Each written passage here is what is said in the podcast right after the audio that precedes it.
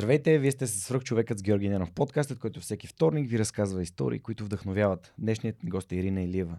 Тя е изпълнителен директор на Junior Achievement България. Малко повече за нея и нейната история ще чуем днес, а сега искам да благодаря на партньорите на подкаста, благодарение на които този епизод достига до вас. Преминаването на свръхчовекът с Георги Ненов към видео нямаше да бъде възможно без подкрепата на Динафос. Затова с Монката искрено ги препоръчваме като място, на което можеш да намериш продукти и решения за фото, видео, бродкаст и кинооборудване, както за любители, така и за професионалисти. От създаването си през 2003 година екипът на Динафос има една основна ценност – да работи за клиентите и за общността. В техния шоурум или по телефона ще получиш качествена консултация за това как лесно и изгодно да оборудваш твоето студио. Разбери повече на dinafos.bg. Използвай промокод SUPERHUMAN21, за да получиш свръхчовешка отстъпка. Ирина, здравей, благодаря, че приема моята покана да участваш. Радвам се, че си тук. И след като са ми гостували хора от, аз съм сигурен, всички такива тинейджерски, ученически организации, а най-накрая и Junior Achievement в твое лице са тук. Разкажи ми малко повече за себе си, с какво се занимаваш в момента и какво представлява Junior Achievement България. Благодаря ти за поканата. За мен е изключително удоволствие да съм на този диван днес. А, ние с теб много сме си говорили за това, което правим неформално извън това студио.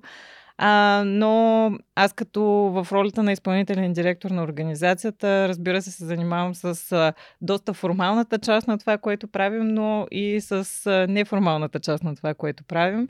Junior Achievement всъщност е първата организация в България, която се занимава с темата за предприемачеството и предприемаческото образование. И има много интересна история за това как а, нашата организация е създадена в България. Тя е свързана и с развитието на нашето общество въобще буквално с моето детство. А, 97 година а, Junior Achievement била създадена по идея на покойния Дими Паница всъщност, ага. който е така супер интересна личност и аз много често се опитвам да говоря с младежите за неговата лична история и въобще как Junior Achievement достига до България. То по, по самото ни име на организацията си личи, че тя е с а, такъв чуждестранен происход. Всъщност през 1919 година е създадена първата организация на Джей в Штатите. А, а първата в Европа преди 60 години в а, Великобритания. А, така че ние не сме от най-последните всъщност в Европа, даже сме от първите. Преди 26 вече години, а, по инициатива на Дими, а, реално първите доброволци, нашия основател Милена Стойчева, текущо министър на иновациите, а, заедно с други доброволци, буквално започват в една стая в Софийския университет с един стар така, щупен компютър а, и инвестират от собствените си средства, за да започне дейността на организацията. Това, с което ние се занимаваме, е на първо място образование. А, всъщност развиваме различни образователни програми и инициативи от а, най-ранна възраст, от детската градина до 12 клас и отвъд това. А, всъщност ние от вече над 10 години работим и в а, сферата на създаването на стартапи. А, нашата стартап програма в университетите много назад в миналото, когато и аз съм участвала в програмите на Junior Achievement, е всъщност първата програма, която дава финансиране на стартиращи компании в България още през 2007 година. А, това е факт, който малко хора знаят. А, а това, което правим вече от 4 години доста успешно е нашия преакселератор Beyond, който работи с реални екипи за създаването на стартиращи компании. Еха. А, предприемачеството и образованието са ми двете най-основни теми, тип инструменти, които според мен биха могли да помогнат нещата, нали, които вървят към по-добре, да стават по-бързо по-добре. Така че се радвам, че днес името си ми на гости и ще разкажем как а, вие го правите през а, инструментите, които J а, има. А, и да разкажеш малко повече за, всъщност за себе си, от колко време си в организацията, а, как попадна там и после ще се върнем назад във времето и да направим една ретроспекция, как се стигна до изобщо до това ти да бъдеш изпълнителен директор? Да, благодаря за този въпрос. Аз всъщност също лично като економист съм почитател на Шум Петър и неговата теория за creative distraction и за това как ролята на предприемачите в обществото е всъщност да тикат прогреса напред.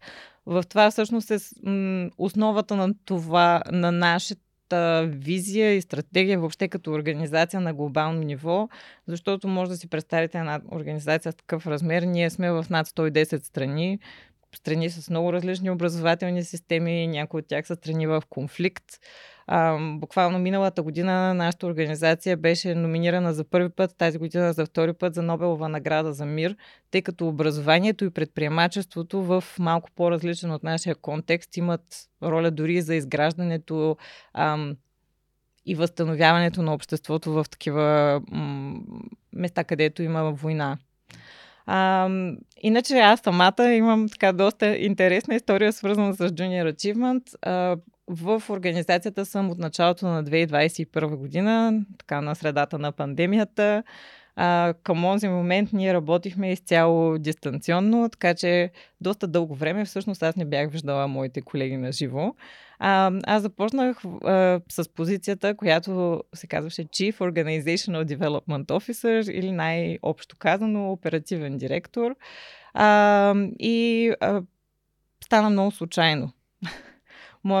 Аз ти знаеш, но може би някои от вашите слушатели не знаят. Аз 4 години бях част от екипа на Фундация Америка за България, така че се занимавах активно и с образование, с подкрепа на различни инициативи и програми, свързани с иновации, предприемачество, въобще с образование във всичките му аспекти из цялата страна.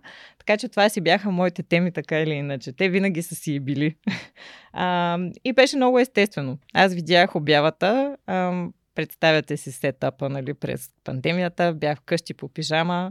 Беше 10 вечерта, това го помня, 10 и 5. Бях пуснала пералнята и видях тази обява, която изтича същия ден, в полунощ. И изискваха 3-минутно видео, мотивация. Пак казвам, бях по пижама. Mm. Направих най- естественото нещо, което хората правят по време на COVID – Смених горната част на облеклото си. Като водещите на новините. да, като водещите на новините. Инсталирах си телефона така с някаква такава установка, защото нямам такъв тип приспособления вкъщи. Ето там има едно стативче, да го ползвам от време на време. Да, и ми аз си нямах. Да. А, така че подпрях го на някакви неща. И си помислих какво искам да кажа в рамките на 3 минути. Имах около 15 минути да го измисля и да го запиша. И дори не си помислих, че трябва да се гримирам или нещо. Сложих си едни очеладка да давам по-представителен вид. Аз наистина нося очелади, mm. макар и да забравям. И всъщност казах за 3 минути това, в което истински вярвам. И това, което вярвам, че а, организации като Junior Achievement могат да дадат на нашето общество. А, и в последствие имахме разговори с Милена, с Вера Петканчин, която към този момент излизаше в майчинство. Видяхме, че доста си пасваме като хора, като настройка, въобще като визия за това как трябва да се развива нашето общество, как трябва да се работи в малките населени места, по какъв начин всъщност образованието трябва да бъде интегрална част от нашите национални приоритети, ако щеш, а, как а, една организация като нашата, нали, която е образователна, независимо какъв е юридическия статус, а, може да общува с институции, с частния сектор, въобще за да постига някакви цели. И така, общо взето, от приказка на приказка станах част от екипа. Но моята връзка с Джей беше много по-отдавна. Аз преди малко споменах, че всъщност аз през а, далечната 2000, може би 11 година, а, докато учих международни економически отношения, търсих тема, с която да се занимая за бакалавърската ми теза. А, тогава имахме възможност да си изберем дали имам, искаме да пишем бакалавърска теза или да се явим на държавен изпит. И аз а, съм от хората, които мразят да зубрят неща. Винаги съм го мразила. А, и исках да създам нещо, което да е мое, да е изследване, проучване, макар и да нямах опит в тая сфера, което да е нещо за тема, която намирам за важна. И понеже тогава бях много активна в много студентски организации едновременно, а, започнах да търся какви са новите възможности и тогава открих Junior Achievement за първи път, защото, за съжаление, когато аз бях ученичка, в моя град още нямаше програми на Junior Achievement. А, и убедих след няколко опита една от моите асистентки в университета да бъде наш научен ръководител и събрах екип, с който си създадохме нашата стартап компания. Екипа се състоеше от хора, които познавах по някакви супер странни линии. Едната ми беше съквартирантка, другото момче беше участвало с мен в едно предизвикателство на ISEC. А, въобще помислих се, кои са хората, които биха ми се вързали на къла и така подходих с първия си екип.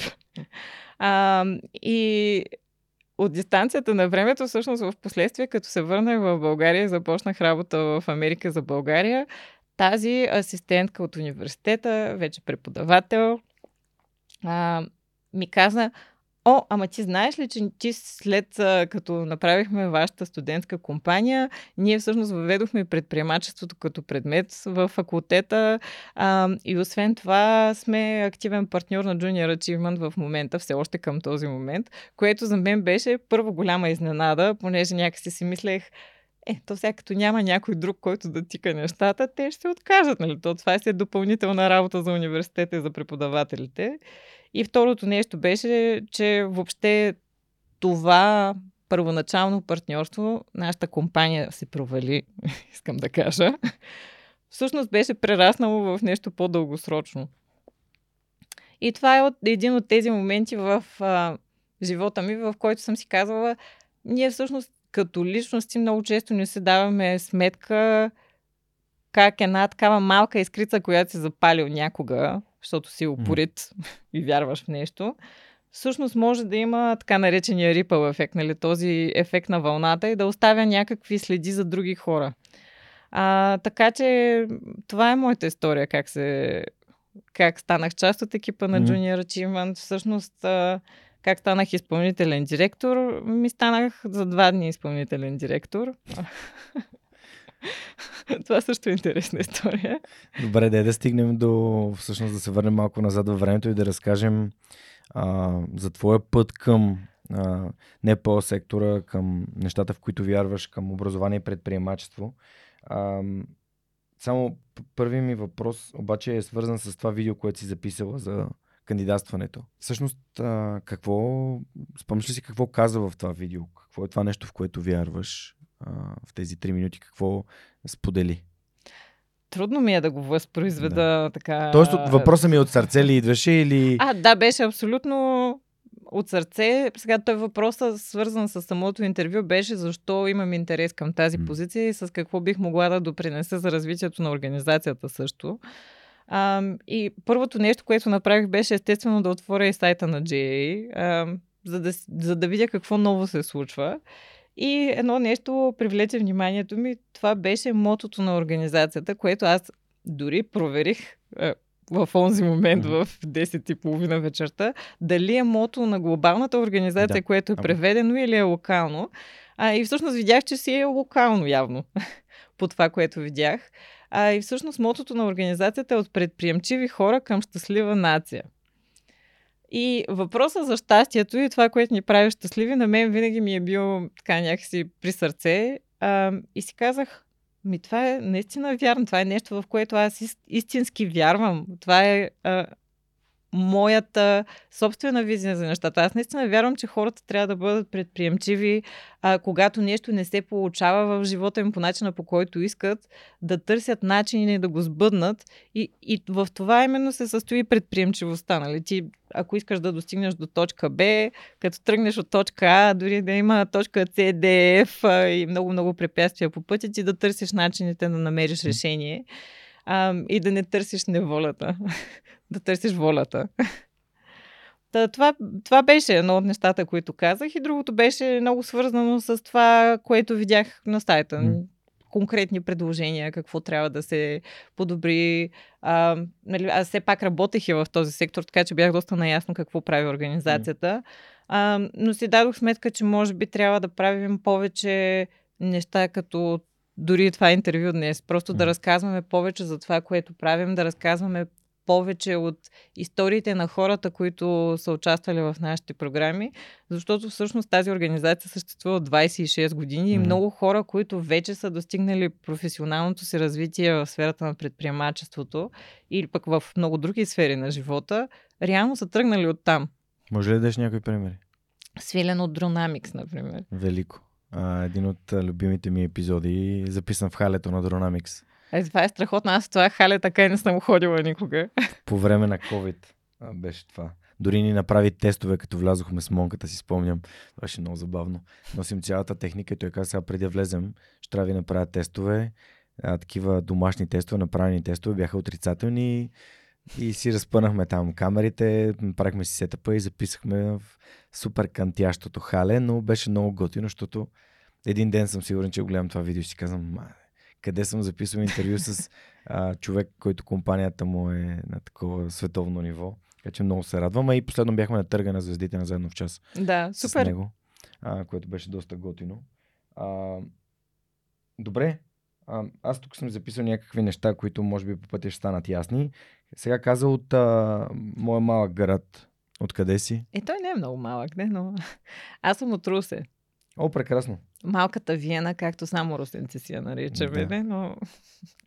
А, Русе е моя роден град, аз mm-hmm. там съм израснала, но майка ми е родена в Шумен и вследствие на което имаме и много роднини във Варна, така че между тези три града е протекал целият ми живот до 18-та ми година и си се свързвам и с трите града по различни mm-hmm. начини, но Русе си е моя град. Какво си учила в Русе? А, завърших а, английска гимназия, нали, едната от езиковите гимназии. А, ние викахме жълтата подводница, понеже сградата е жълта и е в градския парк. А, но всъщност тази гимназия е така носила винаги някакъв вид бунтарски и прогресивен дух и поне във времето, в което аз бях ученичка, още беше останало малко от това. Миналата година празнуваха 60 годишнина и те също мисля. А, и а, се запознах с хора, които са имали една от първите нелегални рок банди, която е свирвала в училищния салон. и тези хора свириха за сегашните ученици, което беше наистина невероятно. Русе ми е много любим град. Всъщност дори съм а, има удоволствието да вляза в доходното здание и да изнеса лекция а, част, като част от TEDx Русе пак през 2020 година. Просто е някаква такава... Свър... И тя, тя си е повратна. По, повратна година, да. А, през октомври, си спомням. А, и всъщност а, там беше и място, където направих първата си лекция. Бяхме поканали от а, Градоред. Тогава е една организация на Деси и още някои доста готини mm. хора в града. Да говоря за а, за журналистиката през призмата на човек, който не е учил и е работи. Заедно с Марто Димитров по това време работеше в, в Капитал. А, сега в момента мисля, че учи MBA. Да, учи в Йорке в момента. В Йорке, нали? Да. да. Та, а, и беше много готино и винаги ми е приятно да се връщам в Русе. А, ти каза, нали, че майка ти е от Шумен. Всъщност, родителите имат ли нещо общо с образование или предприемачество и и просто това е някаква твоя си посока. Ами аз, понеже имаме по-голяма сестра, явно така продължавайки традицията второто дете да е малко по-бунтарско и по-алтернативно настроено, а, съм правила винаги неща, които на мен са ми интересни и ми харесват и нямат нищо общо с това, което са правили моите родители.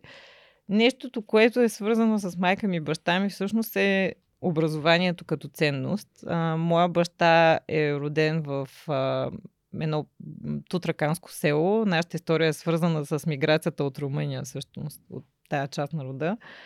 А, и неговата майка, която е покойната ми баба, която почина на 94, а, е искала да стане учител. Много отдавна. Нали, говорим за много по-различни времена, но нейният баща тогава я е казал, аз хаймани в моето семейство неща. И това нещо за нея е останало във времето по начин, по който тя е искала на своите деца да даде шанса. И моя баща, както и моите лели, неговите сестри, понеже аз имам предимно лели, mm-hmm. а, всъщност а, заминали да учат като ученици много рано. Баща ми е бил на 13, когато е отишъл да учи в Силистра. А, и всъщност той е учил за инженер, както и майка ми. А, но, знаем добре, че през 90-те години хората, които са имали инженерно образование, е трябвало доста бързо да се приориентират с затварянето на големите предприятия. Всъщност е интересно, че и двамата съвсем за малко са работили нещо свързано с инженерната работа. А, майка ми всъщност беше, а, работеше в текстилната индустрия, беше ръководител на екип. А, баща ми работеше в а, държавната администрация, всъщност в Министерство на вътрешните работи, в отдел човешки ресурси. А, така че ние се шегуваме с това, но в нашото семейство и аз, и сестра ми, и майка ми, и баща ми, всички сме менеджери. а, та, пътя с образованието за мен беше така доста непряк. Тъй като аз съм се занимавала с много различни неща. Работила съм и в частния сектор, и в публична организация за международно развитие в Австрия, преди да се прибера. И някакси, както не е толкова пряк този път, така той си е бил винаги в мен. Защото когато аз станах студентка, учих международни економически отношения, най-вече защото не знаех какво искам да работя. А това е специално свързано с езици. На мен езиците ми се отдават. Економиката е някакво по-широко понятие. Нали, можеш да се развиваш в различни посоки. Пък и освен това, аз като бях на 14, слушай сега, каква визия съм имала за живота си на 14. Исках много да работя в някоя огромна корпорация някъде. Представях се го малко като по филмите на Уолл Стрит. И да се пенсионирам на преклонната възраст от 35 на някой остров в Африка, където да обучавам местното население на различни неща. Можейки да смятам, мисля, че имаш още една година. да. така че под някаква форма, сега ако се замисля, съм си осъществила нещата малко или много. А, да, частта с пенсионирането мисля, че няма да ми се случи, но... Беше станала програмист, можеше да бъде... А, можеше, но някак си избрах друга посока. Нищо, че бях състезател по математика в един момент. А економика си завършила в София? Не, във Варна. Всъщност. Това ще да питам, економически или УНСС ми беше неудобно да задам въпрос. А, във Варна, но а, понеже моята мечта всъщност беше да обикалям mm-hmm. света, mm-hmm. реално от 4 години бакалавър бях две във Варна. Бил си по Еразъм бях по всяка една програма, която можеше да се кандидатства и ме приеха. Добре, а защо избра Варна за... Ми беше много такъв прагматичен а, избор, просто сестра ми живееше там и аз не исках да бъда в тежест на родителите си, mm. като една много упорита по-малка дъщеря. По-малка Исках сестра. да бъда независима от 18 годишна и а, това беше всъщност и първият ми сблъсък в работата с образование, защото бях първи курс, когато започнах да работя в езиков център като преподавател по английски. О, яко. И аз бях най-малката. Бях на 19 буквално, а останалите хора, които се обучаваха за да бъдат инструктори, бяха на по 40-50. Те всъщност според мен не бяха видяли на колко съм години, когато ме поканяха на интервюто, защото бяха малко очудени.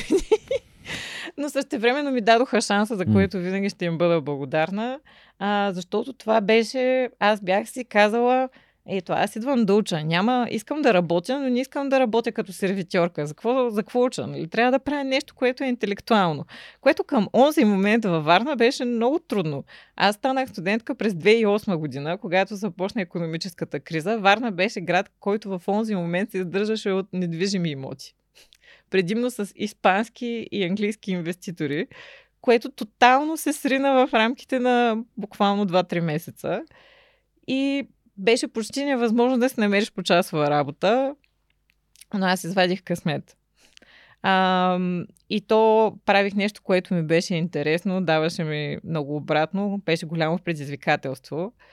А, но имах късмета наистина да имам, да попадна на добър екип, невероятен първи менеджер, а, дамата, която всъщност управляваше езиковия център а, въобще подхода на работа, който имаше там, ми даде невероятен старт, тъй като те бяха франчайз на Международен езиков център.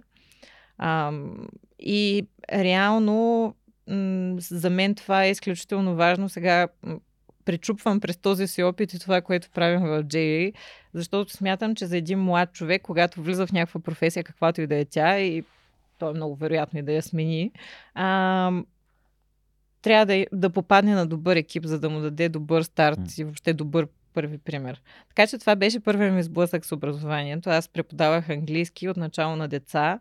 След това в трети курс вече ми дадоха и една група възрастни, които работеха в една от компаниите близо до Варна. А, и беше много интересен разликата между двете.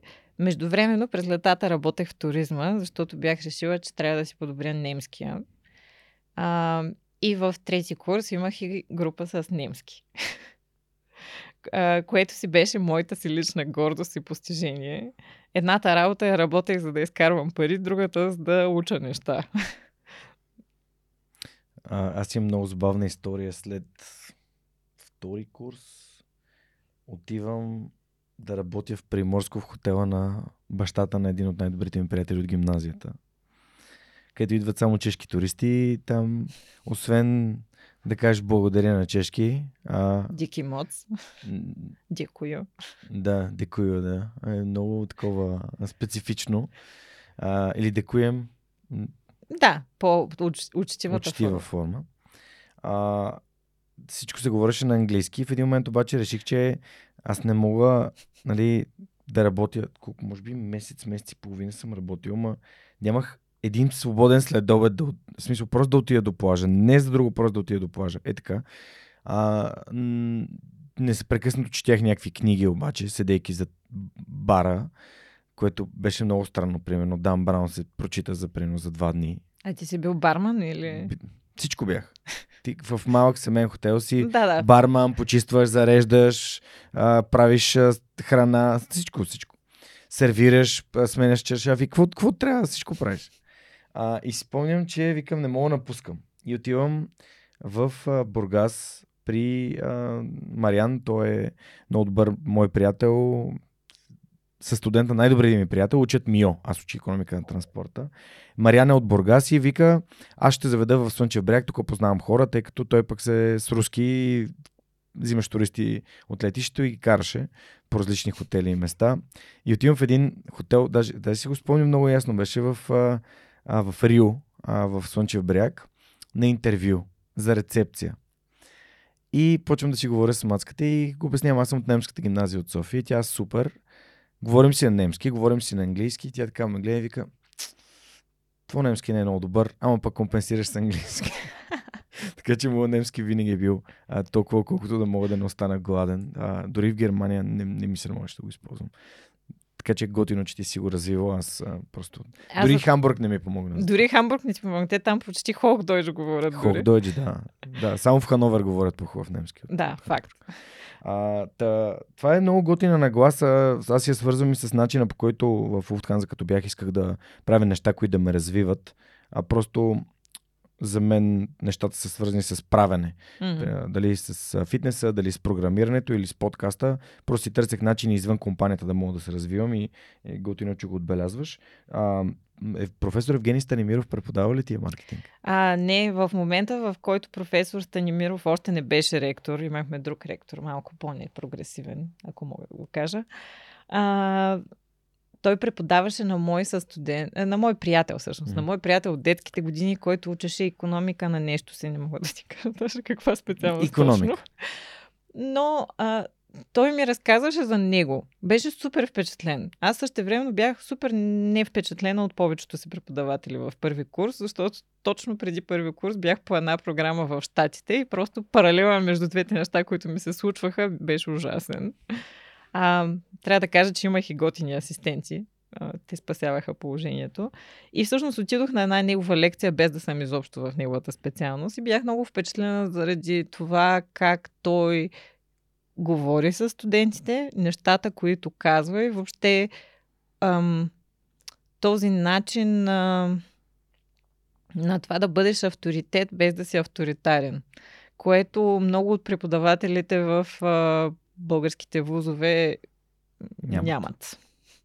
За съжаление. А, това беше моят първи спомен от него, преди да работим mm. заедно. Защото ние сега в а, месеца на Сръх човека във Варна направихме 4 епизода, заснехме ги горе в а, студиото на Економическия университет. Те ни приютиха, бяха супер а, мили, а и същевременно а, професор Станимиров беше един от гостите. Оказа се, че той е от Горна Ряховица, оттам е баща ми. А, много такива а, допирни точки намерихме с него и а, беше много за мен а, приятен, приятен разговор. Да, еми, разбирам.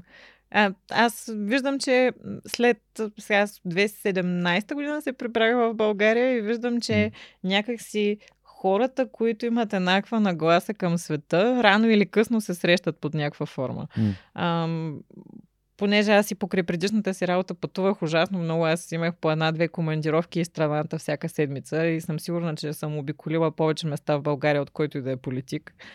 А, реално съм срещала покрай тази работа най- най-активните хора, защото те са ни търсили за да подкрепяме проекти. Аз съм ходила за да видя има ли смисъл това нещо, може ли нещо да се случи. А, и това на мен ми даваше м- огромна мотивация да продължавам да бъда в България.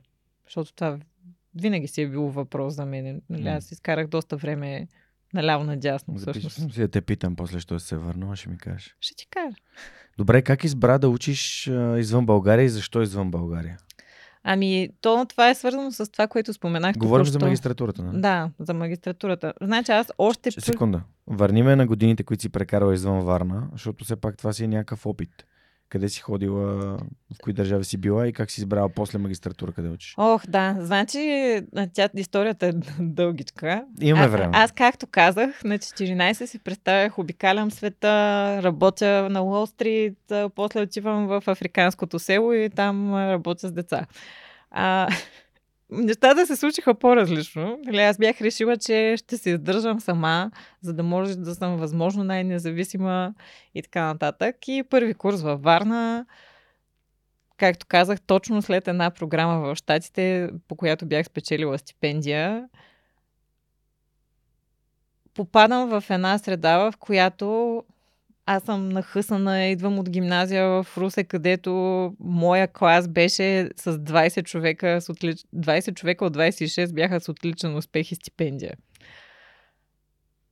Винаги около мен средата е била много така компетитив. Ние сме били много, а, как да кажа, нон-стоп сме се конкурирали, но сме си и помагали. Амбициозни. Много амбициозни, ачивари. Да. И попадам нали, първи курс в университета във Варна.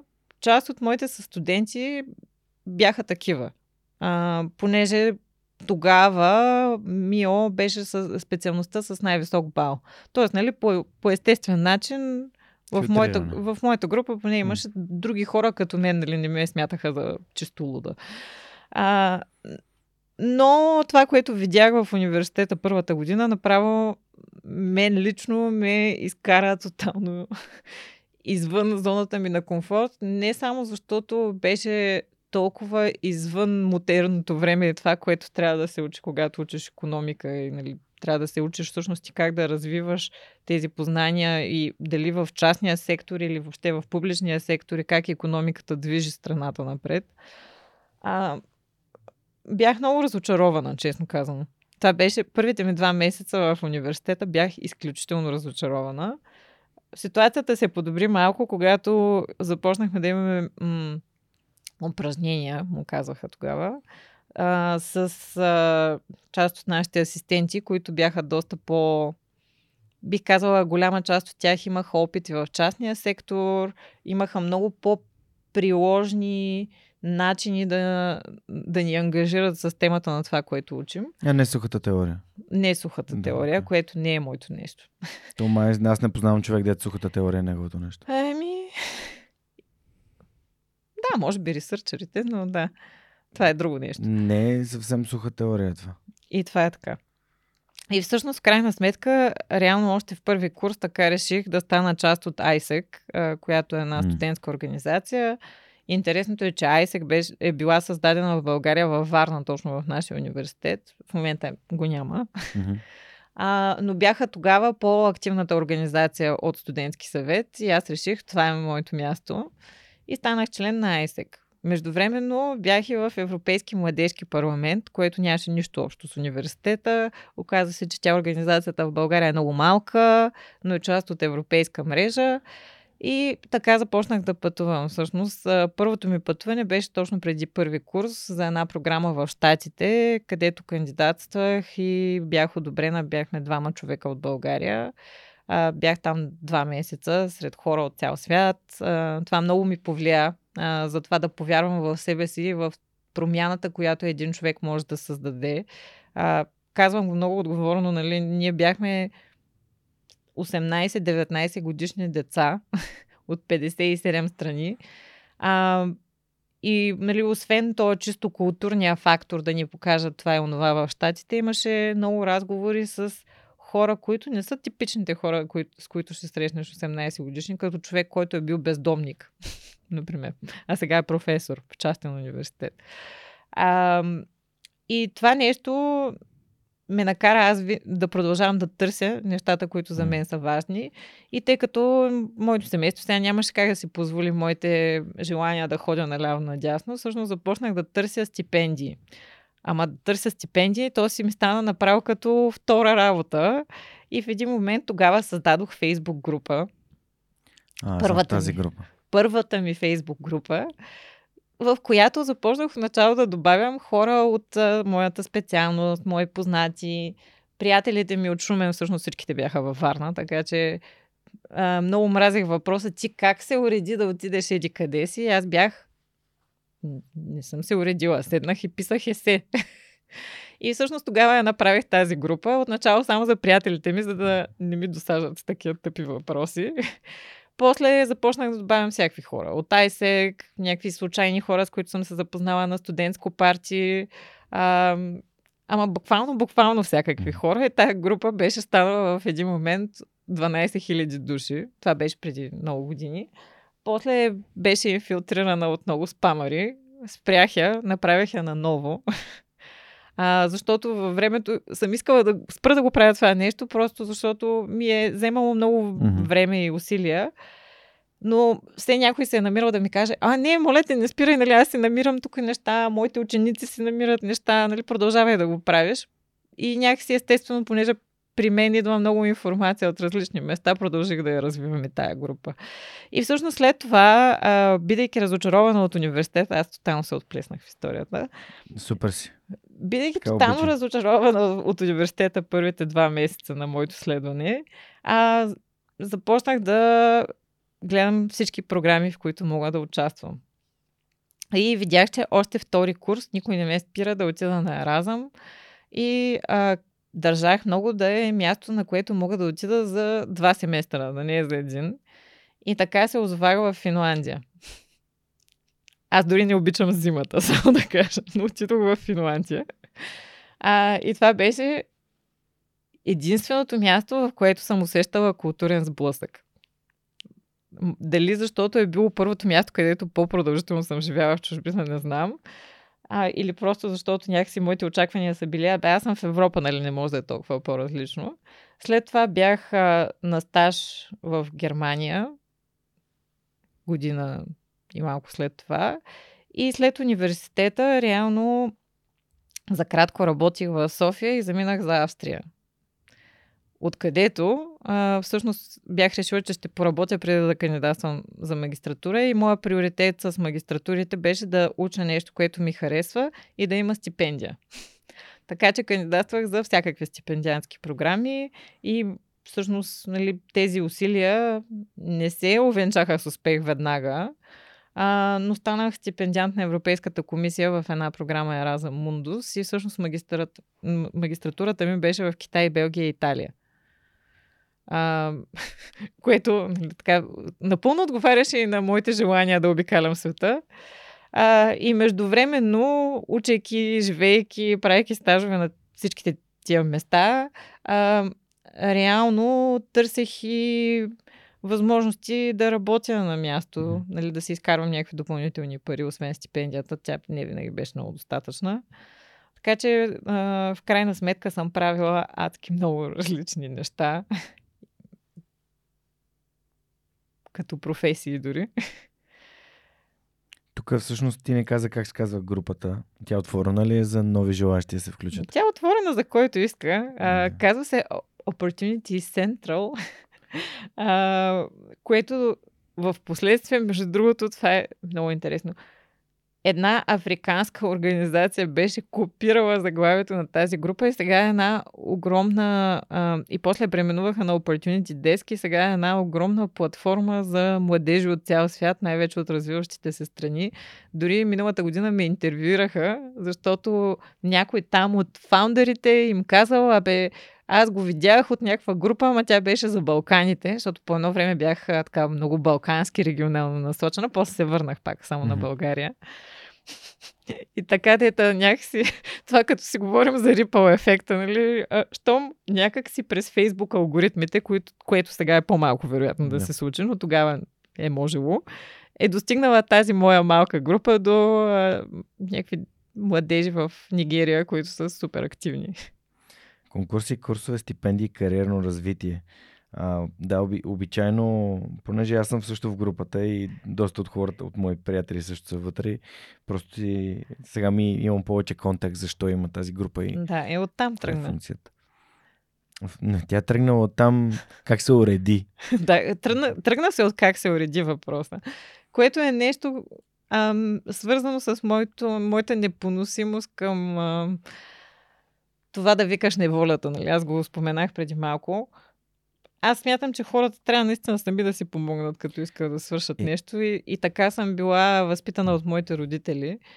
А, същевременно в ежедневието си мисля, че всички се сблъскваме с а, хора, които някакси имат нагласата, че някой нещо им е длъжен, нещо трябва да им, да им го свърши някой друг.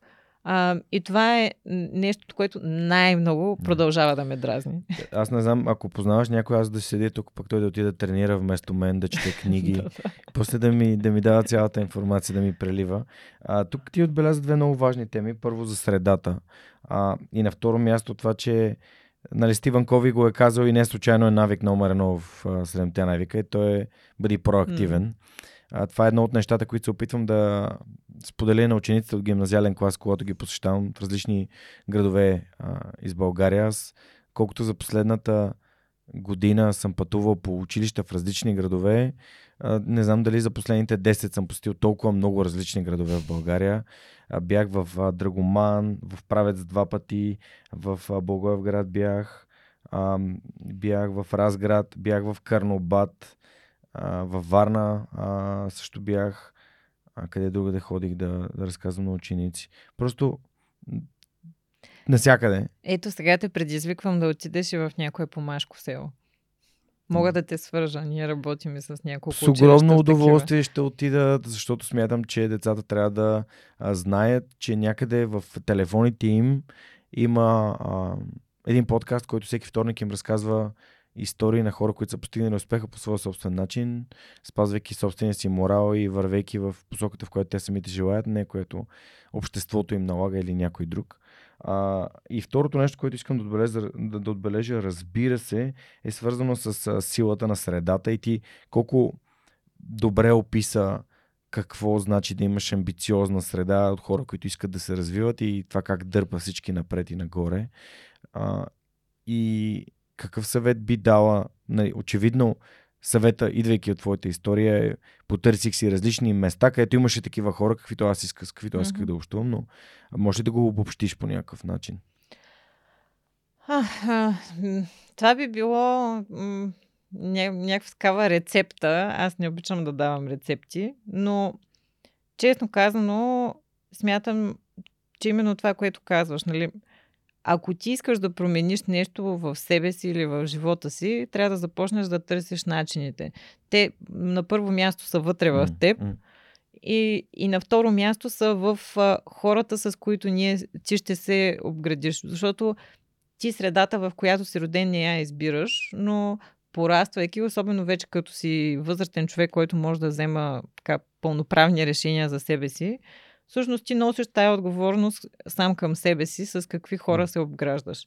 Дали това са хора, с които просто ти е забавно, дали това са хора, с кои, които те провокират да учиш нещо.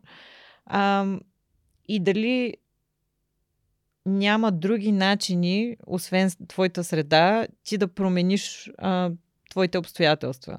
Нали, в случая, моят подход тогава, не казвам, че е най-правилният, но моят подход е бил да търся програми, mm-hmm. които могат да ми, а, ако щеш, дори нарушат зоната на комфорт, да ми дадат възможност да уча нови неща, да ми дадат възможност да видя нови места и нови култури. А, и това е бил моят подход, тези три неща. Да потърсиш промяната в себе си, след това да потърсиш правилната среда от хора и, и да търсиш начини и инструменти, които да ти дават тези възможности а, отвъд хората. И всъщност аз мятам, че това е в основата на нашата работа в Junior Achievement, защото ние създаваме програми, т.е. създаваме предпоставките младите хора да видят нещо по-различно и в една защитена среда да имат опит, който е максимален до, максимално близо до реалността. Тоест, нали, например, в предприемаческата ни програма Учебна компания, те развиват в рамките на една учебна година своя предприемаческа идея. Но те не само я развиват теоретично, те работят с реални пари, търсят си а, спонсори, правят бейксел и какво ли не друго, за да имат някакъв малък а, финансов ресурс, с който да си създадат прототип а, но работят и с реални хора от бизнеса, които са техни ментори. Тоест, нали, те виждат, освен теоретичната част на това, което се учи, нали, как се пише бизнес канава, как се изготвя бюджет на една стартираща компания, как се прави счетоводство, което нали, никой от нас не го харесва това. Благодаря на нашите счетоводители, че ме търпят в този ред на мисли. А, но, но това са все реални умения, mm. които те в една максимално близка до реалната среда ги виждат. А, и най-важното е, че се учат да бъдат отговорни към това, което правят, а, защото това им е част и от а, формалното или неформално обучение, но и е нещо, кое, в което те са заедно с други хора в екип. Mm. Тоест, а, може би нещо, което а, дори нашите партньори понякога не се дават сметка, но в една такава предприемаческа програма, освен че се учат на основни бизнес понятия, те се учат как да бъдат хора, които работят с други хора в екип и които могат да си разпределят а, задачите помежду си, а, така че не един да прави всичко, ами а, всеки да си има своя собствена отговорност. Тоест всеки да си има роля в екипа. Дали е директор на компанията или е маркетингов менеджер, дали е техническото лице, както, както и да са решили да го нарекат. А, просто това е нещо, което след това им дава едно предимство, а, дори когато са в каквато и да е компания в реалния свят. Защото ти много добре знаеш, говориш с най-различни хора от различни сфери, ходиш по събития.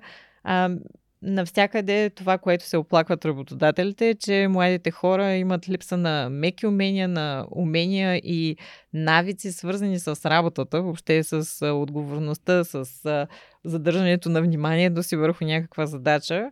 И всъщност през това, което ние правим, ние им даваме такава симулационна, но близко до реалната среда да, да научат точно това. Ще ми разкажеш малко повече за програмите и какво предстои пред вас а, за напред и през 2024? А, да те върна малко на магистратурата. Белгия, Италия и Китай. Това звучи като Орел Раки штука малко. Ми, то малко, да. А, като...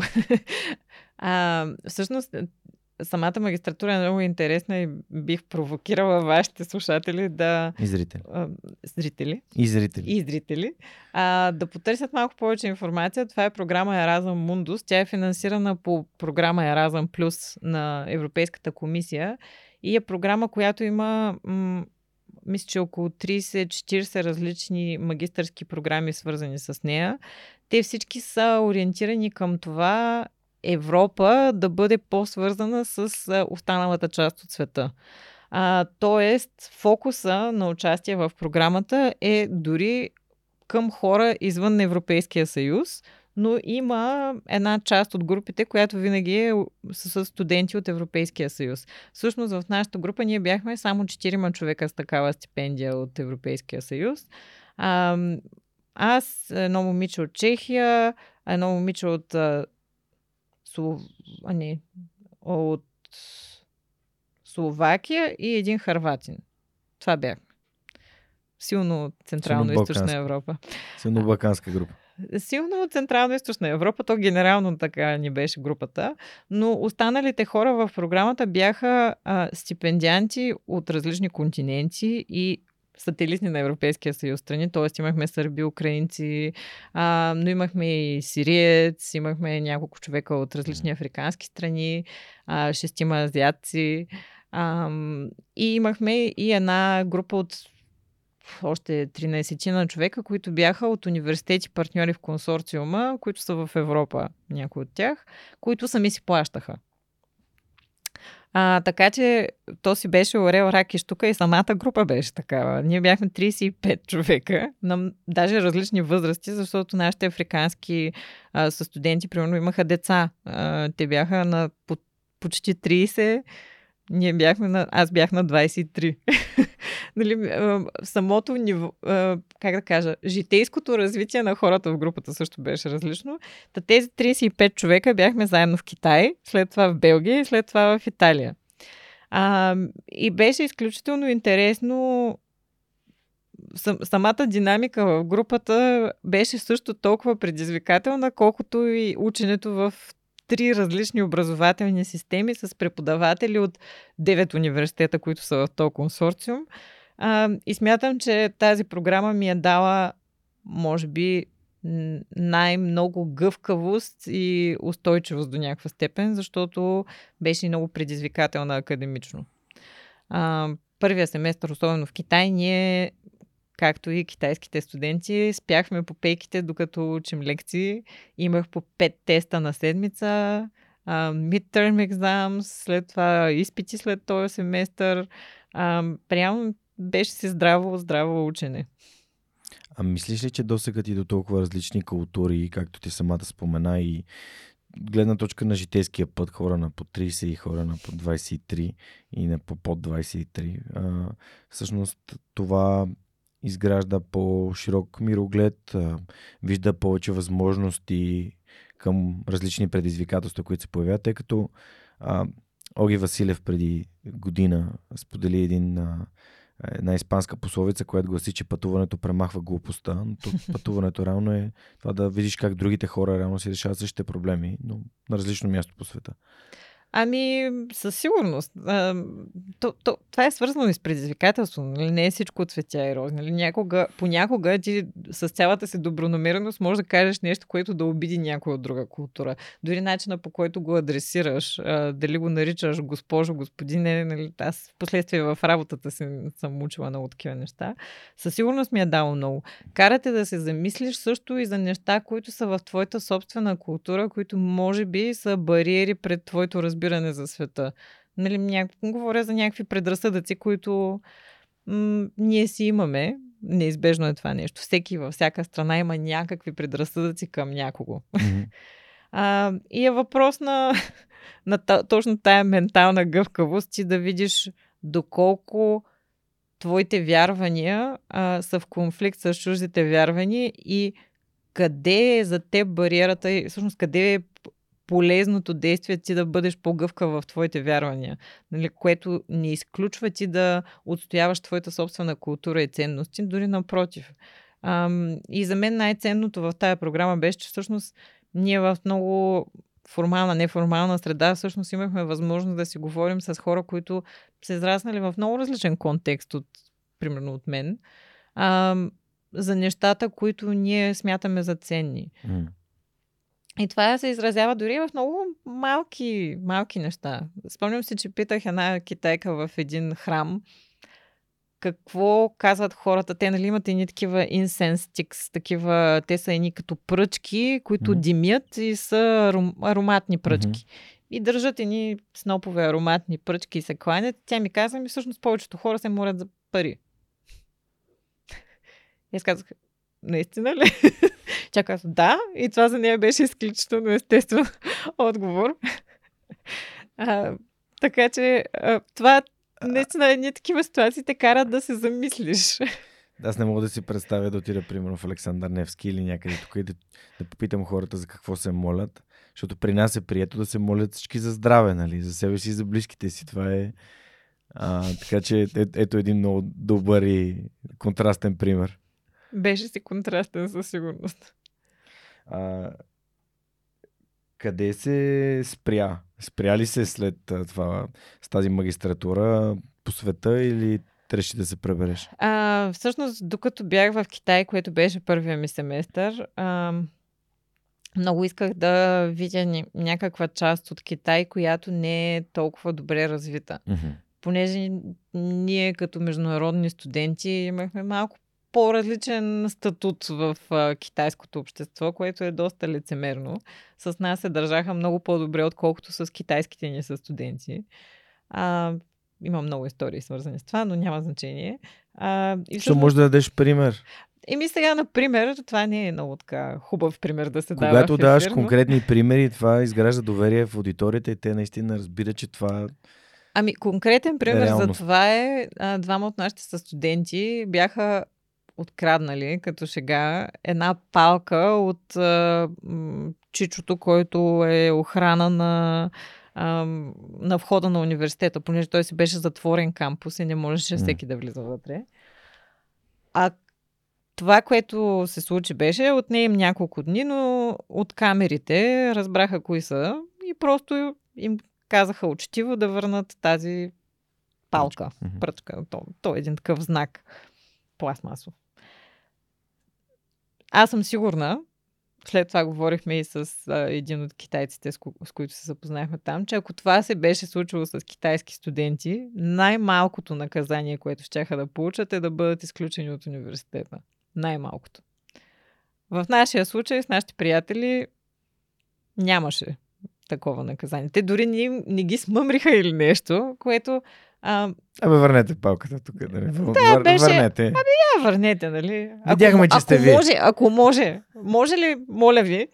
И, и това на мен направи ужасно впечатление, защото всъщност този двоен стандарт нали, създава предпоставка хората да, да си позволяват повече. Нали? Той, този двоен стандарт а, си го има и в България нали, за различни неща в различни сфери. И това е нещо, което моето усещане за несправедливост не го понесе добре с... А, това е нали, един такъв пример mm. в случая. Тоест, те са много по-изискващи от хора като тях, защото могат да... Да, заради различни цели, включително да. и за това да се създава по-различен имидж на страната. А, но, но при всички случаи това беше страхотно изживяване за мен и докато бях там, а, всъщност пътувахме с няколко човека от групата в един от най-бедните региони на Китай, където има и най-много етнически младсинства. Mm-hmm. А, разбрахме в последствие, че седмица преди да отидем е имало даже терористична атака на летището, където пристигнахме. Ма го разбрахме в последствие, така mm. че... Вие вече бяхте пристигнали. Ние вече бяхме се върнали дори. А, нали, предимството да не говориш китайски, като си в Китай, нали, не разбираш много от нещата, които ти се случват в момента, в който се случват. А, и тогава пристигнахме в един град, в който се опитвахме през букинг да се запазим хотел, но не успяхме. И се оказа, че всъщност хотел е бил разрушен от земетресение. И пристигаме ние вечерта, почваме да търсим друг хотел, някак си с а, петте думи, които бях научила на китайски и много жесто мимика, която е различна в Азия от наш, нашите mm-hmm. жестове мимики, които ползваме. Успяхме да намерим място, където да спим. И след това бяхме в а, оризовите полета. Там има големи оризища. И се изгубихме търсейки някакво място, където залеза бил най-красив. Той имаше мъгла, залез не видяхме, но се изгубихме. Но това, което ни се случи там, беше, че работниците, които се връщаха след работния ден, ни поканиха да отидем с тях. И аз отначало бях, тя, тя да не вземат да ни ограбят нещо, но всъщност бяха много мили и споделиха с нас вечерята си. А, и така видяхме как живеят тези хора. А, и аз тогава за първи път в а, осъзнатия си живот взех решение какво искам да работя. А, реално тогава реших, че искам да се занимавам с така наречения International Development или международно развитие. И бях решила, че след магистратурата на всяка цена ще си намеря такъв тип работа, която да е свързана с развитието на по-бедни региони, а, економическото им развитие. А, и 245 а, апликации по-късно се озовах всъщност след магистратурата в Виена. 245 са, броила съм ги наистина. Кандидатствах в 245 Що не се отказа? позиции. А, ми, аз съм упорита. Бях се обезверила доста, нали? няма, няма да излъжа за това. А, да работиш в такъв тип организация е предизвикателно. Има ужасно много шурубаджанащина навсякъде в този сектор. А, не само в България. А, и ти трябва да преодолееш много бариери, които са естествени или изкуствени, защото самата система, в която се влиза в тези организации, е направена така, че да е по-ексклюзивна. Нали? Има толкова много бариери, които трябва да преминеш, че повечето хора се отказват. Аз просто използвах момента, в който пишех дипломната си работа и имах още спестявания, за, за да се опитам да постигна това, което съм решила, че е моята мечта. Казах си, аз съм сега на 24, мисля, че бях вече. А, трябва да си дам шанс да постигна това, което искам. И това беше моята мотивация. Беше много неприятно. Лятото бях даже във Варна и трябваше да прекарвам часове, пишейки си вита, мотивации, а пък те в тия международните организации всяко си има техен формат, и ни огромни процедури, които отнемат месеци. А, и всъщност не стана веднага. Аз бях кандидатствала на всичките тия места. Аз вече не помнях за какво съм кандидатствала и в коя страна изобщо по света. И бях започнала работа в HP. Тук в София? В София. Mm-hmm. Тотално друг сектор да. отново. А, и бях в HP, мисля, че даже 5, 5 месеца или 6 вече, даже имах повишение от а, началото, когато бях почнала. и ми се обадиха за интервю. И аз бях, аз дори в имейлите си не мога да намеря каква е била позицията. И се явих на интервю без да знам за какво ме интервюират. Абсолютно неподготвена. Абсолютно неподготвена. И за какво те интервюраха? Ами тогава ме интервюраха за позиция, която беше в административния модел. На кое? На фонда на ОПЕК. Mm-hmm. А, може да разкажеш кои са фонда на ОПЕК? Да, фонда на ОПЕК всъщност е а, банката за развитие, финансирана от страните м- петролки износителки, които mm-hmm. са предимно страни в Близкия изток, Венецуела, Еквадор, Индонезия, Ангола и Нигерия. Mm-hmm. А, и това е, нали, не е първото място, на което си спомнях, че съм кандидатствала, бях много очудена, че точно те са ми се обадили. Mm-hmm. В интерес на истината, признавам се, че погледнах и в интернет, аз как съм се озовала там, не съм кандидатствала в Близкия изток и тогава видях, че са базирани в Виена. А, и, и беше много интересен процесът. Те ми поканиха на интервю за административна позиция. Mm-hmm. Следствие на което интервю не ми се обадиха. И аз реших, явно са избрали някой, който е с повече опит, някой, който е с, може би, от такъв происход. А, всъщност в международните организации си има и квоти свързани с националност, mm-hmm. така че предположих, че това също е било фактор. И в един момент те ми се обадиха с покана за интервю за друга позиция в финансовия отдел, защото някой видял моето CV, видял, че уча економика. И аз казах, ама защо в финансовия отдел? Аз всички неща, с които съм се занимавала, нямат нищо общо с финанси. А, и имах интервю с финансовия отдел. Следствие на което те взеха бившото си е фона на една голяма компания на тая позиция в финансовия отдел, но без допълнително интервю ми предложиха позиция в комуникационния им отдел, който се занимаваше и с няколко от грантовите им програми. Въобще целият процес беше нещо страшно неочаквано за мен. А, но истината беше, че хората бяха впечатлени от моята настройка, а, на гласата ми и това, че имам културна гъвкавост заради нещата, които съм правила. Просто защото в контекста на една такава организация това е изключително важно. Mm-hmm. Ти не можеш да си със затворено мислене за други култури и религии, ако искаш да работиш с тия хора ефективно. А там в тази организация имаше всякакви. всякакви националности, освен страните членки. А, и всъщност явно ги бях впечатлила на първото интервю, защото там имаше и друг елемент. Това е такова интервю за работа, на никой не пожелавам. Аз бях в HP, бяха заети всички митинг стаи. М. Всички те. И аз реших, ми добре, ще пребера до вкъщи за интервюто. Но тогава още строяха метрото към бизнес парка и имаше и катастрофа. И аз щях да закъсня за това интервю. И мислейки така в ситуацията, как да реагирам, видях един ресторант, че е отворен. И това е след обедната почивка. Това го пресметнах също. И си казах, ми ето, слизам от този автобус и отивам в ресторанта, вързвам си лаптопа, ще намеря някакъв ъгъл се. Всичко беше чудесно до момента, в който не се смени смяната на, Не сервитьорите. на сервитьорите и те надуха някаква италианска музика. Мисля, че мисля, че беше Адриано Челентано. Почти, почти, почти съм убедена. Или Адриано Челентано, или Ерос Рамацоти, или Тото Котунио. да, да. Е, Но, но почти съм убедена, че беше Темпо Сенева, песента, защото аз много я харесвам. Но в този момент не я харесвах, защото представете се, аз съм на интервю. Пред мен са панел от 6-7 човека. Това е интервюто, за което не знаеш за какво се явяваш, нали? А това е първото, за което не знам дори каква е позицията. И си казвам, боже, какъв е то късмет, най-сетне ми се обадиха и всичко е срещу мен. Нали? А, дали, катастрофа, няма градски транспорт, тра- сервитьорите. И а, изумения поглед на среща, който, нали, все пак мен ме интервюират хора, които са дипломати. Те са в една стая, която изглежда тежко като интериор. И аз съм, боже, какво ще си помислят Те тези хора. официални. Те са строго официални, много строго изглеждащи. И чувам следният така много дипломатично зададен въпрос. Вие в заведение ли сте?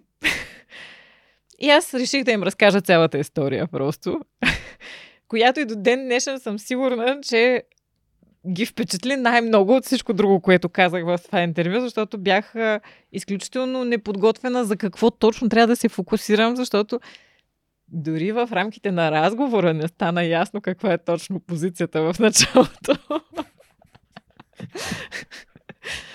Така че отговарях доста окончиво от начало. Не бях много сигурна сега за какво трябва да говоря, за езиците ли, които говоря, за това какво съм не учила. попита? Ами, в, ми, някакси неудобно ми беше. Ти представи си пред панел от 7 дипломата и те те интервюрат, задават ти въпроси и ти да попиташ за каква позиция кандидатствам. не вървеше. А, та реших, че ще приложа... Аз не с друго, но понеже знам, че най-глуповия въпрос е незададения и затова реших да те питам. Ами, реших, че това ще ме закопае още повече. И действах а, по усет, така малко импровизационно.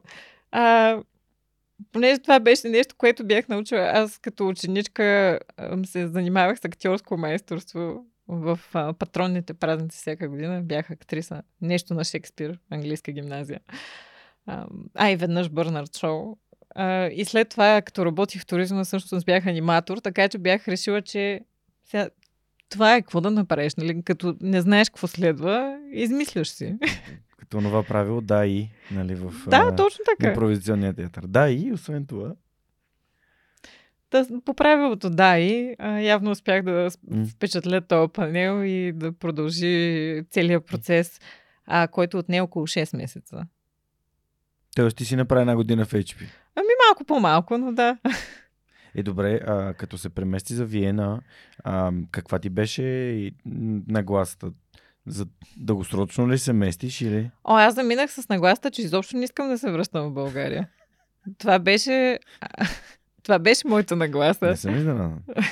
Това беше моята нагласа. Бяха ми се случили няколко доста неприятни неща в семейен план, свързани с нашата здравна система и бях много, много негативно настроена. М. Нали, това беше най-трудният ми период. Коя година е това? 2013. Мгм. Имаше и протести тогава. Да. А, и някак си аз си казах, аз какво правя тук? Защо съм изобщо тук? И а, тръгна с настройката изобщо да не се връщам. Нали? Така или иначе, тя Виена е на хиляда и малко километра. Тя не е толкова далеч. Аз а, 12 часа с колата. често се шегувам, че с а, самолет до Букурещ се прибирам по-бързо до Русе, отколкото от София, което си е факт. И всъщност бях по-често в Русе, когато бях в Виена, отколкото сега, а, което е малко тъжно, но си е такава Добре, ситуацията. а колко време прекара в Виена и какво те накара да се върнеш? А, значи Защото това беше... очевидно си била доста категорична. В... О, бях много категорична. Оправи... На баща ми имаше един лав такъв, че си оправих живота, аз като заминах за Хамбург. Така ли? Така ми каза, сине, ти си оправи живота. Ами, то беше много интересно. Моето семейство всъщност винаги е подкрепяло почти винаги, без да разбират моите търсения съвсем.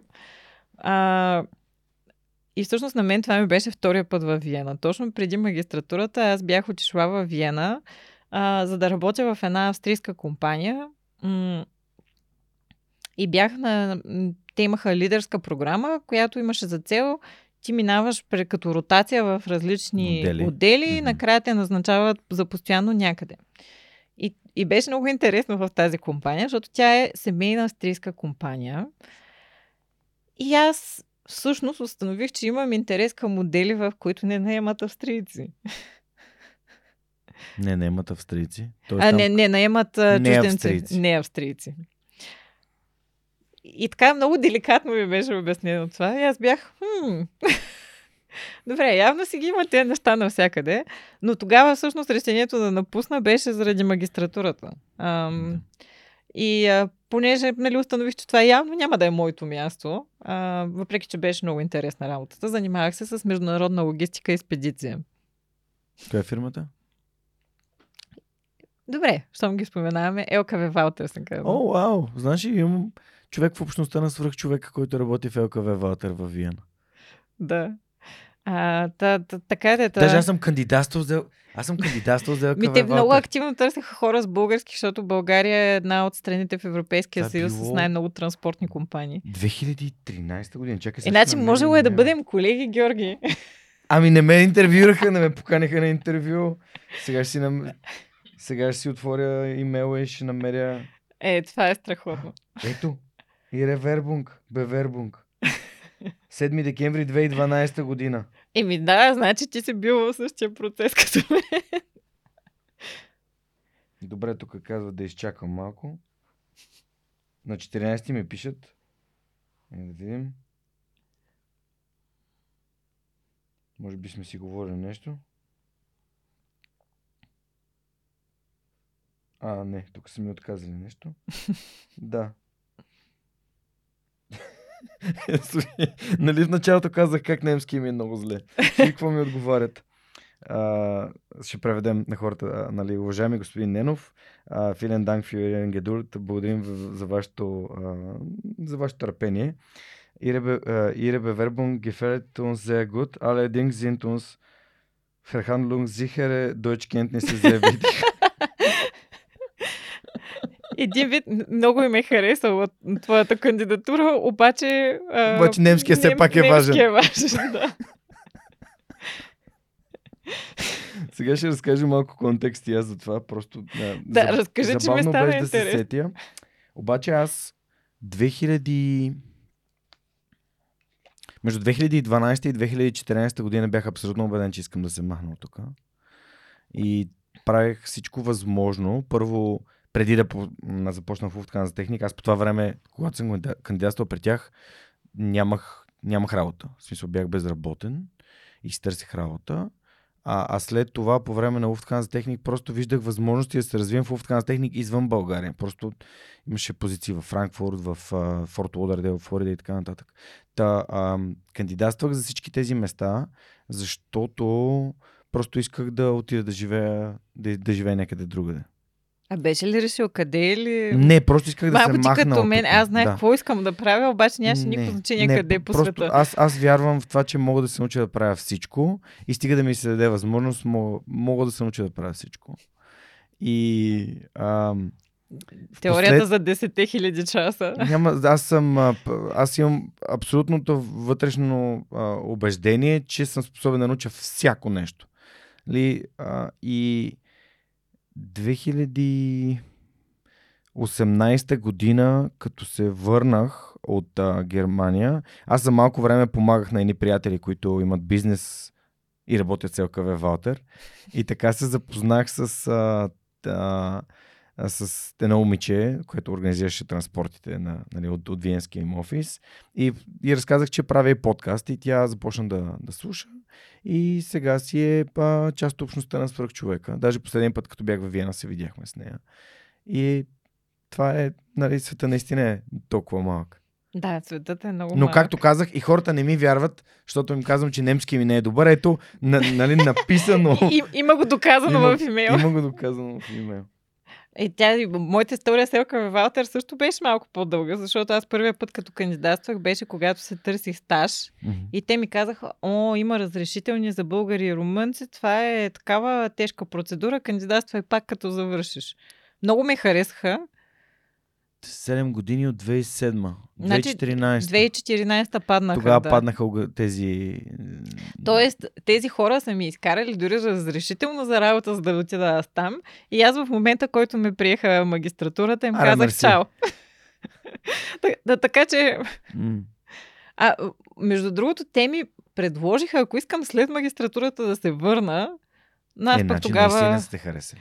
Но ми, аз много харесах това, което екипа и начина Не. по който функционира въобще самата компания, но, нали, както ти казах, аз имах интерес не толкова да се занимавам с логистичната част, за, М. в която работеха повечето чужденци, аз исках да бъда в HR отдела. М. Така бях решила тогава, че искам да съм в HR отдела. Обаче е чаро да само австрийци. Само австрийци. Единствено само австрийци, пето поколение минимум.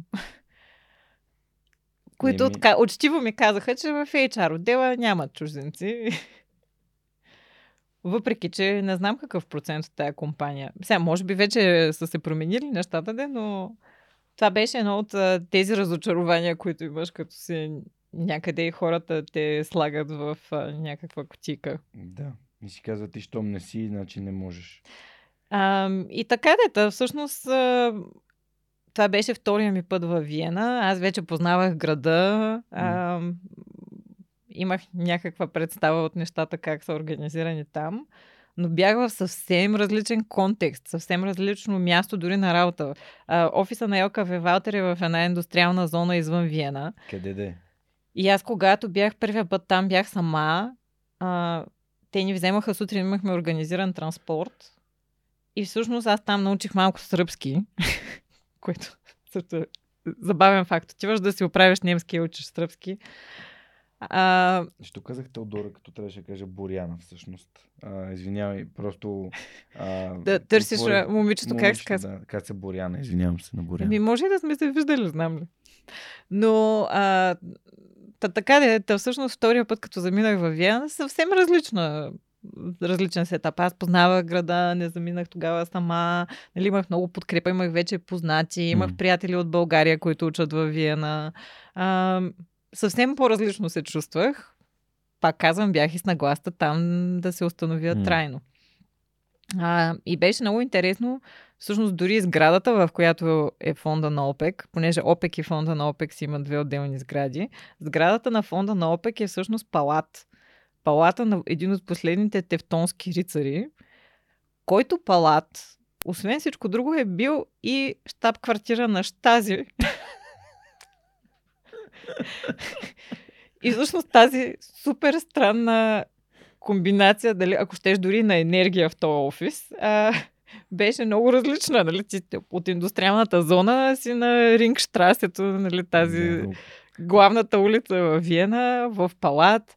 Нашия екип беше даже с а, привилегията, че бяхме на последния етаж, което означаваше, че имаше малко стълби пеш, защото не стигаше до там асансьора, но имахме тераса, която гледаше над а, градския парк, щат парк. А, което си беше вау, нали ти всяка сутрин влизаш, минаваш по червения килим, за да стигнеш до офиса. А, това за един... Какво искаш да работиш принцеса в замък? Да, ама те, нещата не са толкова гламърс, нали, като си в замъка вече. А, нали, това е нещо, което много хора си мислеха, боже, тя работи в палат. Нали, то изглежда много лъскаво, то си е много Да. лъскаво, но всъщност имаше много различни предизвикателства. М. И всъщност аз заминах с тая настройка, бях много притеснена как ще се впиша в а, тая обстановка там. А, освен всичко друго, дори културно. М. Нали, идвах си с някакви мои си тук предразсъдъци за хората от Близкия изток. Много предразсъдъци. Ходих с сиви, рокли, сиви черни рокли един месец, докато не ми мина. А, и всъщност обаче пък това ме накара да съм много по а, чувствителна към на това как хората реагират аз като кажа нещо по някакъв начин а, и да се науча да науча нов, нови неща за различни култури. Например, на едно събитие дори ме поканяха да бъда водеща, което беше изцяло африканско събитие, така че бях буквално, как се казва, майка ми един от двама бели хора в тази стая. Те дори австрийците в този хотел, където беше, ме питаха, вие сигурни ли сте, че сте за това събитие? И интересното беше, че на това събитие разбрах, че в Африка е много неучтиво да наричаш жена, която е женена мис, нали, госпожица. Трябва да я наричаш госпожа, задължително. А, та, буквално ми се скараха, както бях водеща. Представяш някой от публиката и да почва да ти се кара. Та така че, а, заминавайки с тая нагласа, аз бях а, там две години и половина. И всъщност нямах намерение да се връщам в България. Обаче, Обаче а, се случи следното нещо. Всъщност аз... А, т.е. ти си била от малката Виена, си отишла в истинската Виена и след това да, да. обаче нещо се е случило. И в истинската Виена, а, дори даже бях направила презентация на моите колеги, имахме вътрешно списание. Бях изкарала снимки на сгради в Русе, които изглеждат по същия начин, като умалена версия на сграда в Виена. Включително и моят любим пантеон на възрожденците, който е рабата версия на сецесиона в Виена. така си е, просто е. Човек трябва да ги види тези две неща на снимка.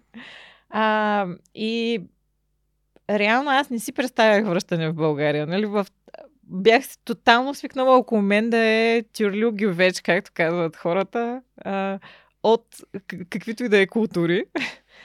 И ми беше много трудно да си представя да се връщам в България, докато една приятелка не ми писа, а, понеже изпоменах, че всъщност аз исках да се изместя от фонда на ОПЕК, заради това, че те имаха политики спрямо които аз кариерно не можех да се развивам там.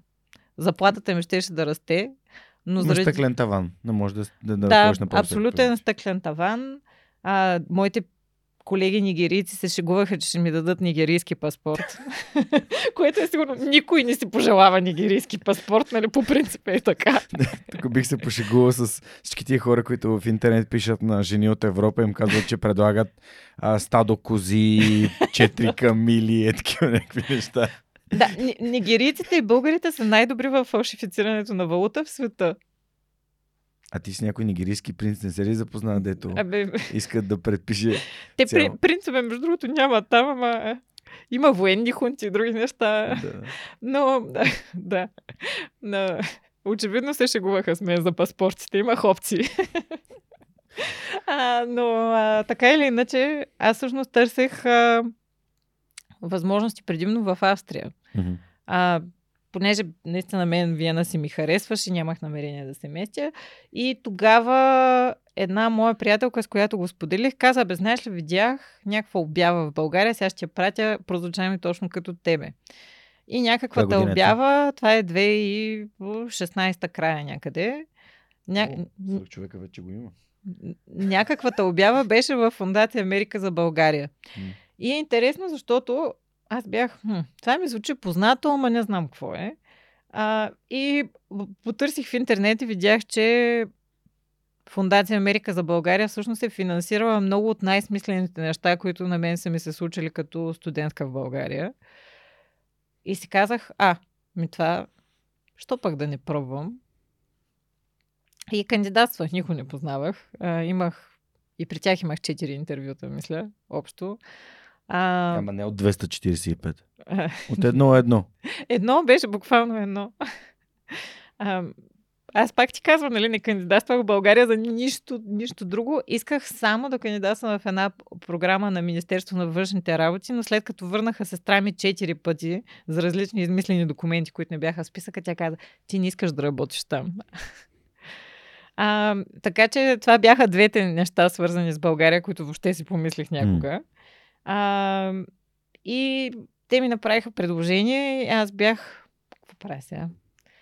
Нали, аз бях си изнесла целия живот в а, Австрия с нагласта там mm. да оставам. И много се чудих. Чудих се около месец. Даже, между другото, те, моите колеги, това и до ден днешен не го знаят. Здравейте, колеги. Но аз не бях си отговорила официално на офертата. Около 20 няколко дни. а, защото то, това означава, че аз трябваше да негошиетвам и с менеджмента ни, защото си имах дву-три месечно предизвестие, някакви такива неща. А, но и защото Тоест да не бях... договаряш, защото вече ти дам червен картон за чуждиците и тук Ужас. ще ми се карат а, да. слушателите на подкаста. Това е добро да. нещо да ми се скараш, защото и аз самата се боря Преговорите с, с твоите колеги от ОПЕК. Да, трябваше да преговарям с тях. А, и още не бях започнала, защото не бях решила искам ли. Да. И всъщност те ме поканяха тогава на първото такова събитие на общността на Америка за България. То беше 2017 януари. А, аз тотално бях пропуснала периода, в който българските медии така са дали един наклон много силно антиамерикански, mm-hmm. антиграждански сектор. И тотално съм го пропуснала. Това е било вакуум в а, мой, моята представа mm-hmm. за какво се случва в България. И се появих на това събитие, където фундацията всъщност беше ребрандирала облика си, имаше вътрешно реструктуриране на стратегията и, и бяха поканили хора от цялата общност, които са били подкрепени. Mm-hmm. Един от тези хора беше Райчо от Ендуросад. Ам, имаше и няколко други човека. Диана Първанова, която е директор на училище Васил Левски в Разград. Ам, въобще хора, които тотално обърнаха моята представа за какво мога да очаквам, връщайки се в България. А, и това събитие беше ключа аз да кажа, абе, айде ще пробвам. Mm-hmm. Не беше, аз се връщам в България сега за постоянно, тук ще променям света беше, айде ще пробвам. Ти беше ли тази година на 15 години Америка за Да, бе, бях. Нали, имаме снимка даже. така са недоспалите хора. И а... така, дета, всъщност това беше историята за моето връщане. Само още едно нещо ще добавя. Всъщност, понеже хората имаха представа за това, което работя от а, снимките от палата, mm-hmm. Аз много често нали, говорех с баща ми за това колко неща не са окей в България, как не си представям да се връщам. И той винаги ми казваше, ми връщай се да ги променяш. Това му беше репликата. И в момента, в който му казах, тате, връщам се, той ми каза, а, сигурна ли си? той знае, че е вероятно да я разкажа тази история. Но, mm. но всъщност повечето хора ми казаха, ти си луда, за какво ще се връщаш? Виж, имаш хубава работа. Глас, силинг, нали, стъклен таван, без стъклен таван. Ти пак ще изкарваш повече пари, отколкото би изкарвала тук. Това си е факт. Но аз исках да правя нещо, което виждах, че ние правим, примерно, през програмите на фонда на ОПЕК в а, някои от най-бедните страни по света, защото всъщност тяхната работа беше ограничена от а, така наречените страни от третия свят или развиващи се страни по стандартите на Световната банка, които са извън страните членки. Тоест, те не работеха в страните, от които са. Те помагат на други страни. Те помагат на други страни. И всъщност правихме много и различни програми. Аз в моята си роля също се занимавах с няколко от а, програмите за финансиране на студенти и младежи от тези трети страни. А, и реално аз си казах, вау, това е възможност да правя също нещо в България. това беше моята логика тогава.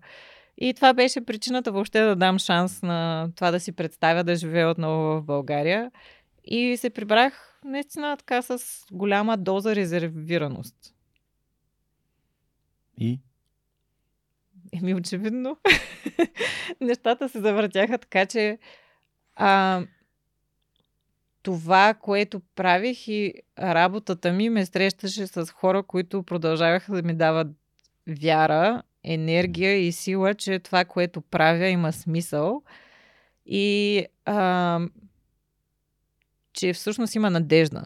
Защото според мен това е нещо, което всеки човек има нужда. Да вижда, че има надежда, ако нещо не е окей, okay, че има надежда то да се промени и че нещо се случва в тази посока. А, и понеже така естествено се получи, 2019 година а, създадохме един проект тогава, който се казваше Return, заедно с Българската асоциация за дялово и рисково инвестиране и организирахме серия от събития с българската диаспора в Штатите, а, успешни българи, не само успешни, всякакви българи в, на източния и западния бряг. Бяхме докарали така звездна група от България, от хора, които да разкажат за добрите примери в бизнеса, въобще в а, а, всякакъв аспект, какво е възможно и се случва в България. И беше много интересно, защото само от една такава среща с някои от тези хора се развиха невероятни неща в последствие. Това беше момента, в който беше създадени България Innovation Hub. Bulgarian Innovation Hub, българския хъб за иновации в... Павлина ми е гостува. Да, в Сан Франциско. И Васко ми е гостува, и Иван Димов ми е гостува. Остана само Боги Балкански. Еми, Покани го. Еми, и той има какво да разкаже. Иван трябва да ме... Знам, че той, той е партньор в Sequoia Capital. Да. А, Иван Димов ми е обещал да ми направи контакт. Просто ще му напомня на Павлина и вярвам, че когато е в България, що не. Плюс това си имам друга идея. Сега ще ти разкажа ти това, което Да, да, това беше всъщност много свързано с а, преживяването на един човек, който е българин и не живее в чужбина. Нали, ако има много хора, които казват коренчето те дърпа и, нали, или са чели стопанката на Господа. Аз имам моя визия за тези неща, но а, дали е коренчето или нещо друго, нали, ти си израснал тук, твоите близки са тук, имаш много различни причини, които те дърпат. Най-различни, наистина. Може да са свързани с семейството ти, може да са свързани с, ако щеш, имоти, които трябва да поддържаш. Всякакви неща могат да са. Но всъщност това, което аз забелязах в тези срещи в Штатите, беше, че много хора имаха а, тотално не реалистична представа къде е България в момента, защото много от тях бяха напуснали през 90-те години. Uh-huh. И самия факт, че ние докарахме свежа, свеж въздух от България и свежи примери, запаля тая искрица, която изпоменах и по-рано. Нали? Тая искрица въобще да по потърсят малко повече информация, да чуят нещо повече от а, това, което ще им разкажат оплакващите се роднини. Защото, нали, това си е сугестиране на информацията също, която достига до тях. Имам десетки примери на хора, които са ми писали, които живеят извън България, ми казват, че чрез подкаста разбират за това, че в България случват смислени стойностни неща и това им дава надежда и вяра. Да. Как ти каза по-малко за, а, по-рано за надеждата. А, и дори наскоро някой ми беше писал, че обмисля прибиране за да, направи, да си направи бизнес в България. Е живял примерно десетки години зад граница. А друга идея, която ми дойде, тя ми дойде може би преди около 6 месеца и сега си я формирам в главата. Това беше... С някой си говорих, не си спомням с кого точно, но с... дойде ми идеята, както съм направил свръх човека във Варна, да направя свръхчовекът в Штатите. Сещам се с Живко си говорихме от а, Никора, а, един от епизодите във Варна, и той каза, че реално нали, иммигрантите са огромни родолюбци. Нали? Те милеят за това, което случва в държавата. Голяма част от тях пращат средства, непрекъснато се обаждат, нали, интересуват се от хората, които са тук. Та си казах, ми да, ама ние имаме много добри примери на хора от българската диаспора, които са в Штатите. И не само, има и други такива общества. А, в, в Лондон има много и Германия естествено и така нататък, но казах, колко готино би било да си избера 5-10 човека в щатите, защото за 4 епизода може би няма да си заслужава да направя едно а, презокеанско пътуване за поне за две седмици, за да и аз да вляза в часа и да мога да, нали, да се срещна с тези хора, да поговоря с тях и да, да разкажем историята им, защото тези епизоди може да не са по 3 часа, може да са по 6 часа. А, но ми дойде тази идея просто да отиде и да разкаже техните истории mm-hmm. на хора, които са отишли там, но продължават да правят неща, свързани с България. Даже вчера. Ами, бях... мога да те свържа, имам още контакт с някои хора. Вчера си говорих с а, един, а, един човек, Зоран се казва, на едно парти на Icanpreneur във връзка с инвестициите, които събраха. И стана дума за, за Мишо от Монтуей, който аз познавам индиректно през мои приятели през Ефтим Ефтимов от 1% промяна. А, и, той, и му казах, ами някой ми беше споделил за човека, дето внася сирена и лютеница в Штатите. А, и, и Зоран такъв, а, Милинчо, той е много известен, всички го познават. Да, м- Малинчо. Той, Малинчо, да. Да, Малинчо, така се казва и уебсайта. Малинчо.com. Малинчо. Не знам какво е точка. Много яко. Та всъщност е такива някакви прости неща, но въздействащи като истории. А, да, просто реших ти го споделя, че може да, да дадеш някоя добра идея. Е, със сигурност, всъщност има много хора.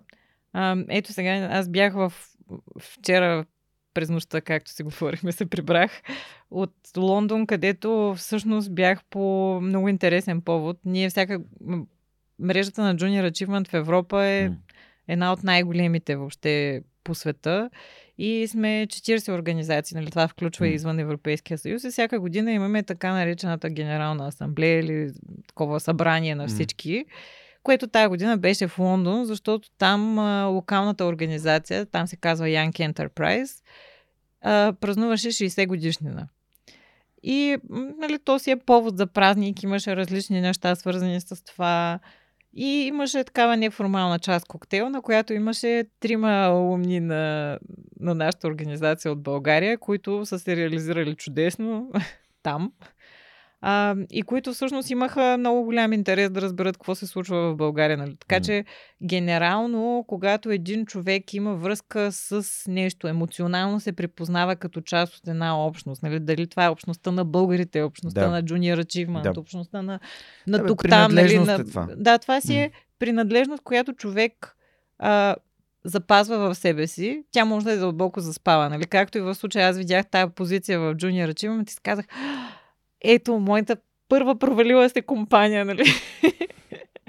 а, реално, всъщност, тази емоционална връзка е нещо много силно, защото а, тя, за да съществува, трябва нещо да ти е дало стойност. Mm-hmm.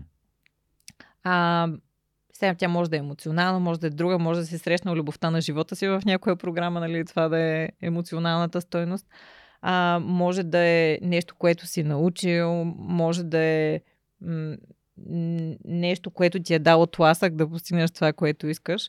Но а, понеже ти знаеш добре, аз се занимавам с много различни общности, различни инициативи, а, понякога си имам и някаква си моя лична кауза малка за кратко време.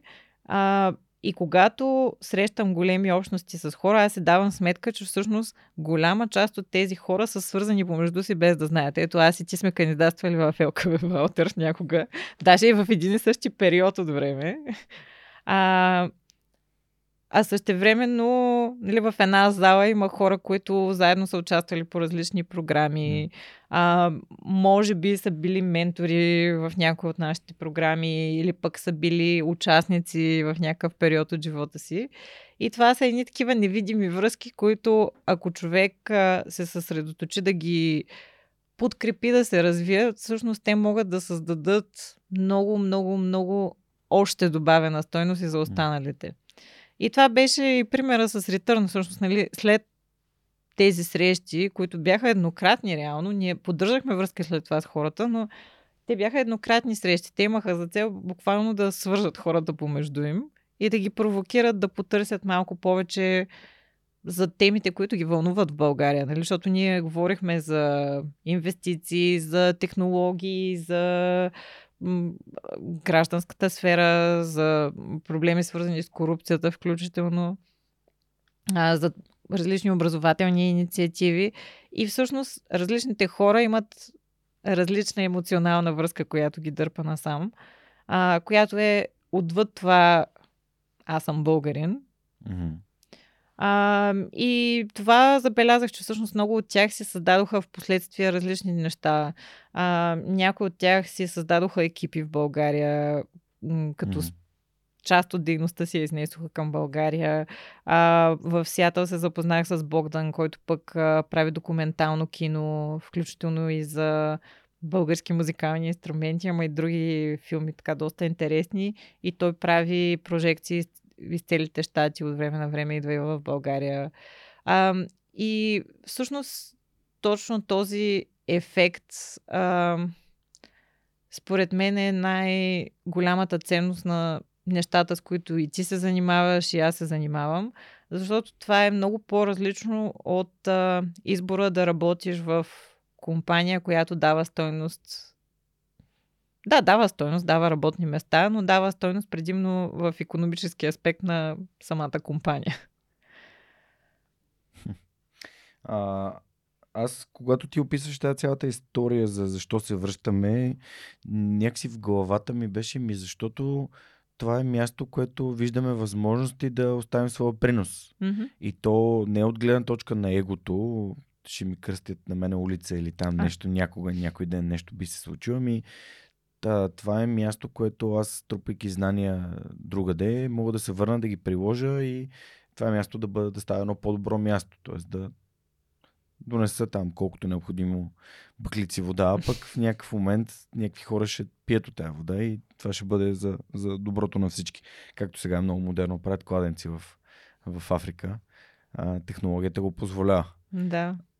А, и приноса е нещо, което мен ме движи.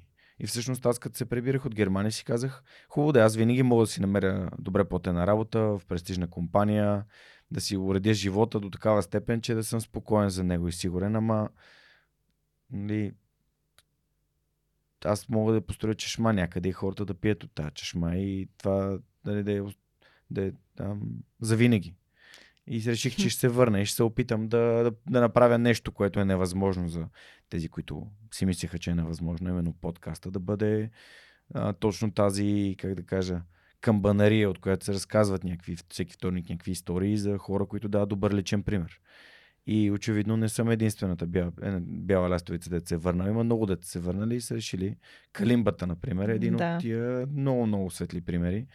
Ще използвам една чуждица, нали, епифани. Нали, то е олицетворението на свръхчовека, е Калин.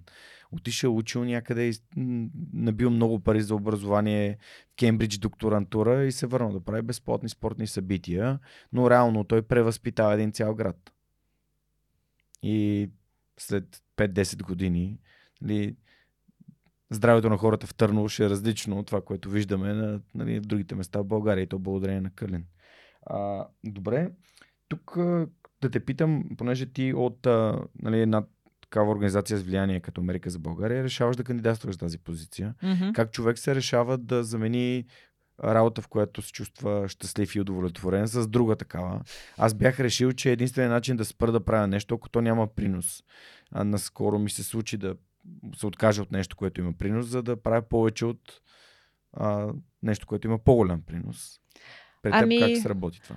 При мен се случи, нали, аз ти казах, цялата история беше много случайна, но дойде от факта, че аз започнах, направих обратното на това, което повечето хора правят. Нали? Mm-hmm. Да започнат работа на място, на терен, след това в по-голямото и после в още по-голямото. Mm-hmm. Аз направих абсолютно обратното движение. А, реално фонда на ОПЕК е институция, която е подобна на, представи си, Европейската комисия. Да. Нали, тя се занимава с финансиране на проекти, които минават през локални изпълнители, правителства, по някой път частни изпълнители, понякога фундации, различни типове неща. И след това стигат в последствие до хората на, на терен. След това бях в Америка за България, където го има малко елемента и на двете. А, ти от една страна работиш с хората на терен, но много повече се занимаваш с а, стратегическата визия mm. за това какво трябва да бъде а, развитието или къде тая организация може всъщност да има своя принос и подкрепа. А, и, и всъщност за мен това беше абсолютно естествено. Аз бях ам, много и на терена. Аз ти споменах всъщност покрай една от програмите, които развивахме училища на бъдещето. Пътувахме из цялата страна и а, а, в 23 училища към момента, в който работих аз там, а, се изграждаха STEM центрове. Това беше преди националната mm-hmm. програма. И всъщност тези STEM центрове, те не бяха само STEM центрове, имаше и клубове по дебати, различни пространства, и клубове по предприемачество, STEM предприемачество. И всъщност интересното за мен беше, че а, нали, аз там влагах много повече от себе си, отколкото нали, ти да си финансираш инструмент. нали, говорех нон-стоп с учители, а, които имаха всякакви казуси, включително свързани с това, че електротехника в Берковица не иска да инсталира лампите, както са ги направили архитектите. Нали? До, до такова ниво на детайл. Те, за Усио говориш, нали? А, Усио са архитектите, да. А, или пък... А... Аз бях Карнобат и бях свръх впечатлен. Е, страхотно е училище. Христо, Христо Ботев. Да. Е, Иван Стоянов е... Така, аз такъв директор не съм виждал. Той е наистина страхотен човек. Той е баща на това училище. Така изглежда и децата, всичките са му негови деца. Просто са виняват и той им знае имената. На, дори на децата в основното образование им знае имената нали, поименно им ги разказва. Аз а, бях заведен там благодарение на проактивността на една дама, mm-hmm. Елив, а, която ми каза, ти трябва да дойдеш в нашето училище и аз трябва да те интервюирам в нашия подкаст. За подкаст още не сме стигнали, че бях много а, набързо минавах през Карнобат и трябваше да отида до Бургас да разкажа и там за свърх човека, но съм обещал, че ще се случи. Надявам се, че Елиф още не е завършил училище, но а, може би трябва да побързам. Ами да, а, аз съм сигурна, че тя е да завърши, ще остане свързана с училището, защото как всички си учители говорим... са, са учили в... Всички учители там са учили в това училище. Да, абсолютно. Това е факт. Той училището има интересна история, но няма да, да се отплесна, да. ще ти разкажа после. А, но всъщност това, което тръгнах да казвам е, че за мен това беше някакво естествено а, продължение на моето желание да създавам стойност. Mm-hmm. А, и всъщност в момента, в който аз кандидатствах в Junior Achievement, дори не се давах сметка, че тази организация, започвайки през 90-те години да говори за предприемачество, което тогава, нали, разбирането за предприемач е доста... Бизнесмен. Това е бизнесмен, съмнителен, с ланците, нали, който прави нещо, което е вероятно в най-добрия Незакон. случай контрабанда. И всъщност целият този път да промениш начина на мислене на една цяла нация започва от нещо толкова малко, колкото идеята на Дими Паница, който среща чеха батя на едно летище и той му казва, трябва да направиш Junior Achievement в България.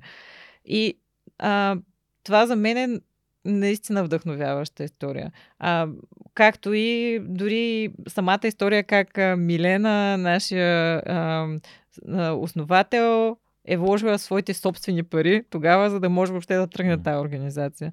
А, и в последствие ние сме 26 години по-късно, в, в които 500 хиляди млади хора са участвали в нашите програми. 500 хиляди млади хора. И това са участници в програми, не в единични събития. Това са образователни програми а, което означава, че те са били ангажирани минимум поне 8-10 часа с а, целенасочено съдържание, теми, свързани с кариерно ориентиране, предприемачество, mm. а, финансова грамотност. И това за мен е нещо, което м- е прякото изражение на тази промяна, която искаме да видим. Сега, много от тези хора може би няма да бъдат и емоционално свързани с Junior Achievement като брат, ама това няма никакво значение. Най-важното е, че те ще са си взели поне едно важно знание или умение, което може да промени нещо в живота им. А, и това за мен е наистина движещата сила на, на тази промяна. А, аз виждам, че с всяка една нова програма или дори по-малък проект, който създаваме, създаваме една възможност за тези млади хора да видят отвъд своята собствена среда, да видят отвъд това, което виждат по масовите медии, TikTok и инфлуенсърите, които за съжаление на мен като ми излизат като предложения, виждам, че много малко стойност дават на младите хора. Зависи, има изключения, но а, да, реално то е възможност те да помечтаят, възможност е да научат нещо, което ще ги доведе до по-добра реализация, но и възможност да имат силата да променят своята собствена общност. Това е за мен. Понеже а, дори м- ние като организация, която все пак се занимава с образование, работи с много младежи, които са под 18 годишна възраст, носим една огромна отговорност за ценностите, които се изграждат в тая програма. А, тоест, а, трябва да сме много критични към хората, които имат достъп до тези млади хора, учителите, които преподават, а, как ние предизвикваме учителите да мислят по-различно, което не е много лесно винаги, а, как подбираме менторите, които работят с тези младежи, а, какъв, какви са инструментите и начините на тая комуникация, така че тя да е безопасна за младите хора също, защото това е нещо, което доста се не доглежда от образователната система, но а, достъпа на възрастни хора до непълнолетни крие в себе си огромни рискове. На базата на нещата, които ми се случват през тази учебна година, посещавайки вече Белене, Свищов и Араз Лок, ще да кажа Разград пак. А, и съответно Димчо Дебелянов, а, Николай Катранов и братя Каназиреви, училищата, в които бяхме. Mm-hmm.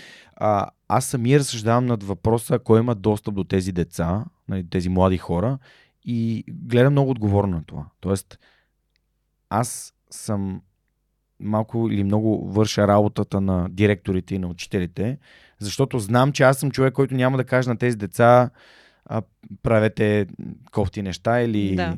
нали, няма да изпращам послания, които са негативни или които са, а, биха им повлияли в, в лоша посока, а, но а, самите те през телефоните си биват облъчвани непрекъснато от такъв тип хора.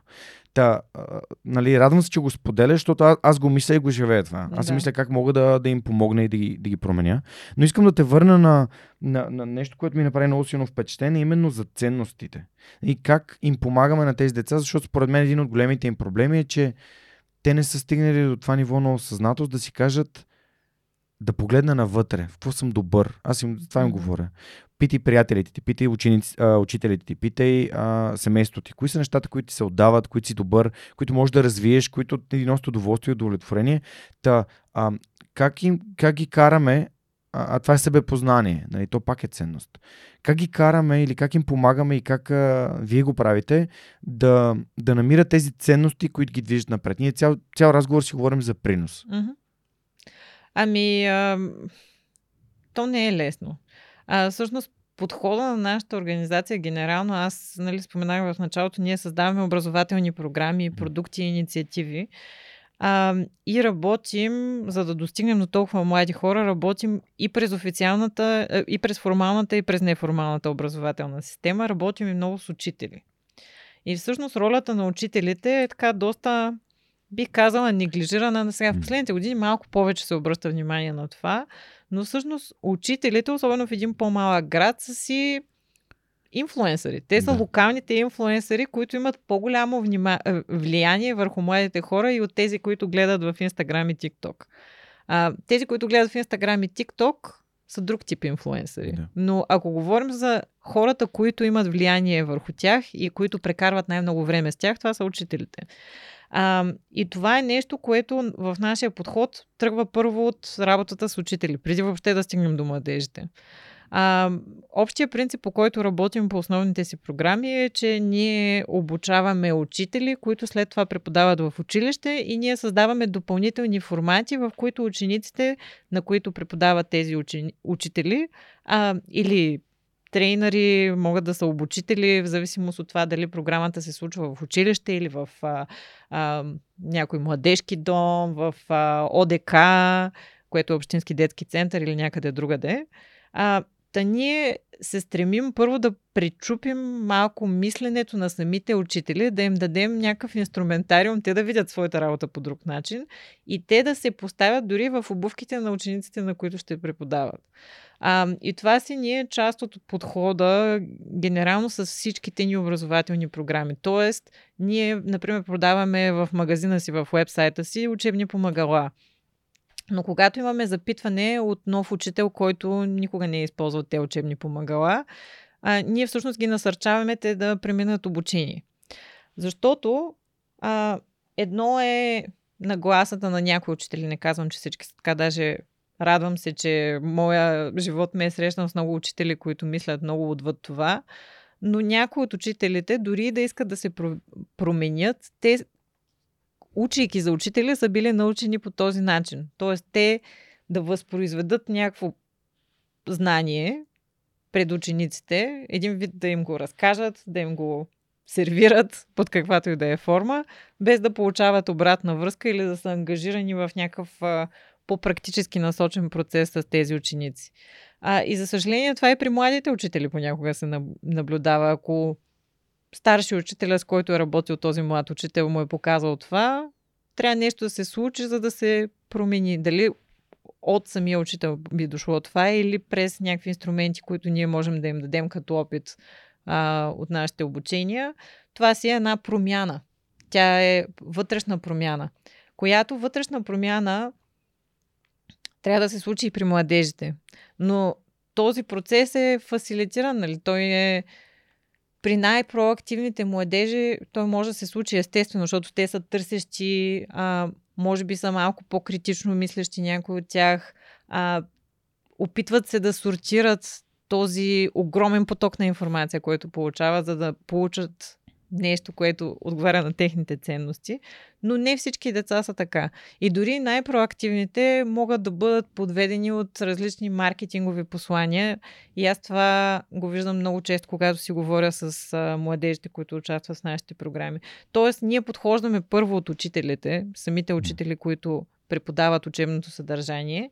Второто нещо е, че самото учебно съдържание, както в програми, програма Учебна компания и другите ни програми по предприемачество, така и в програмите ни по финансова грамотност започва с а, именно а, елементи на самопознание – какви са моите силни страни, а, как мога аз като част от този екип, например в програма Учебна компания, как мога аз да използвам моите силни страни, за да си избера роля в рамките на учебната компания. Тоест, дали аз съм по-добър в това да комуникирам с външния свят, искам ли аз да бъда а, комуника... комуникационното лице или маркетинг човека на тая компания, а, или пък съм по-ориентиран към а, създаването на структура към или пък съм по-ориентиран в това да организирам процеса и хората, които участват в този процес. Така че това е един от начините, по който адресираме този въпрос.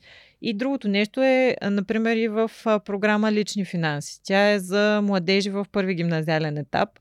И финансовата грамотност и управлението на личните финанси няма как да не адресират теми, свързани с вътрешните ценности и разбирането на разликата между желание и потребност.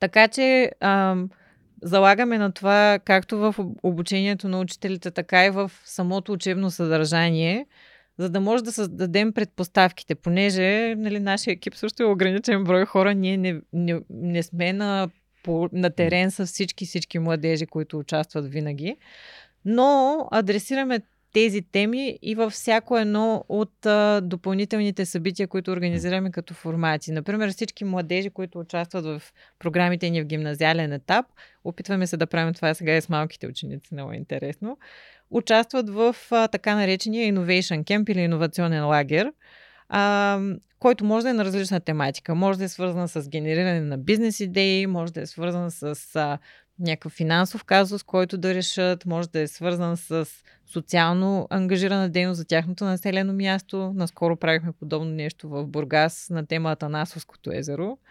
А, и всъщност иновационния лагер е един инструмент, който ние използваме, за да адресираме точно тези теми на практика. Тоест през фасилитиран процес, в който младежите работят често в екипи от хора, които не винаги познават всички в екипа, имат в кратко време а, задачата да разрешат този казус. Дали е морален, социален, економически. А, и това ги ангажира пряко в темата. А, ние с теб си говорихме, като си направихме пауза за нуждата от преживелищния а, опит. А, и всъщност това е елемент, нали, цялостната цялостния начин, по който ние работим. За да можеш да научиш нещо, ти трябва да го преживееш и да го приложиш. Тоест, от една страна трябва да се случи искрата, тя да те запали. След това трябва да имаш а, възможността на практика да направиш нещо, което да ти даде контекста как това знание може да го приложиш.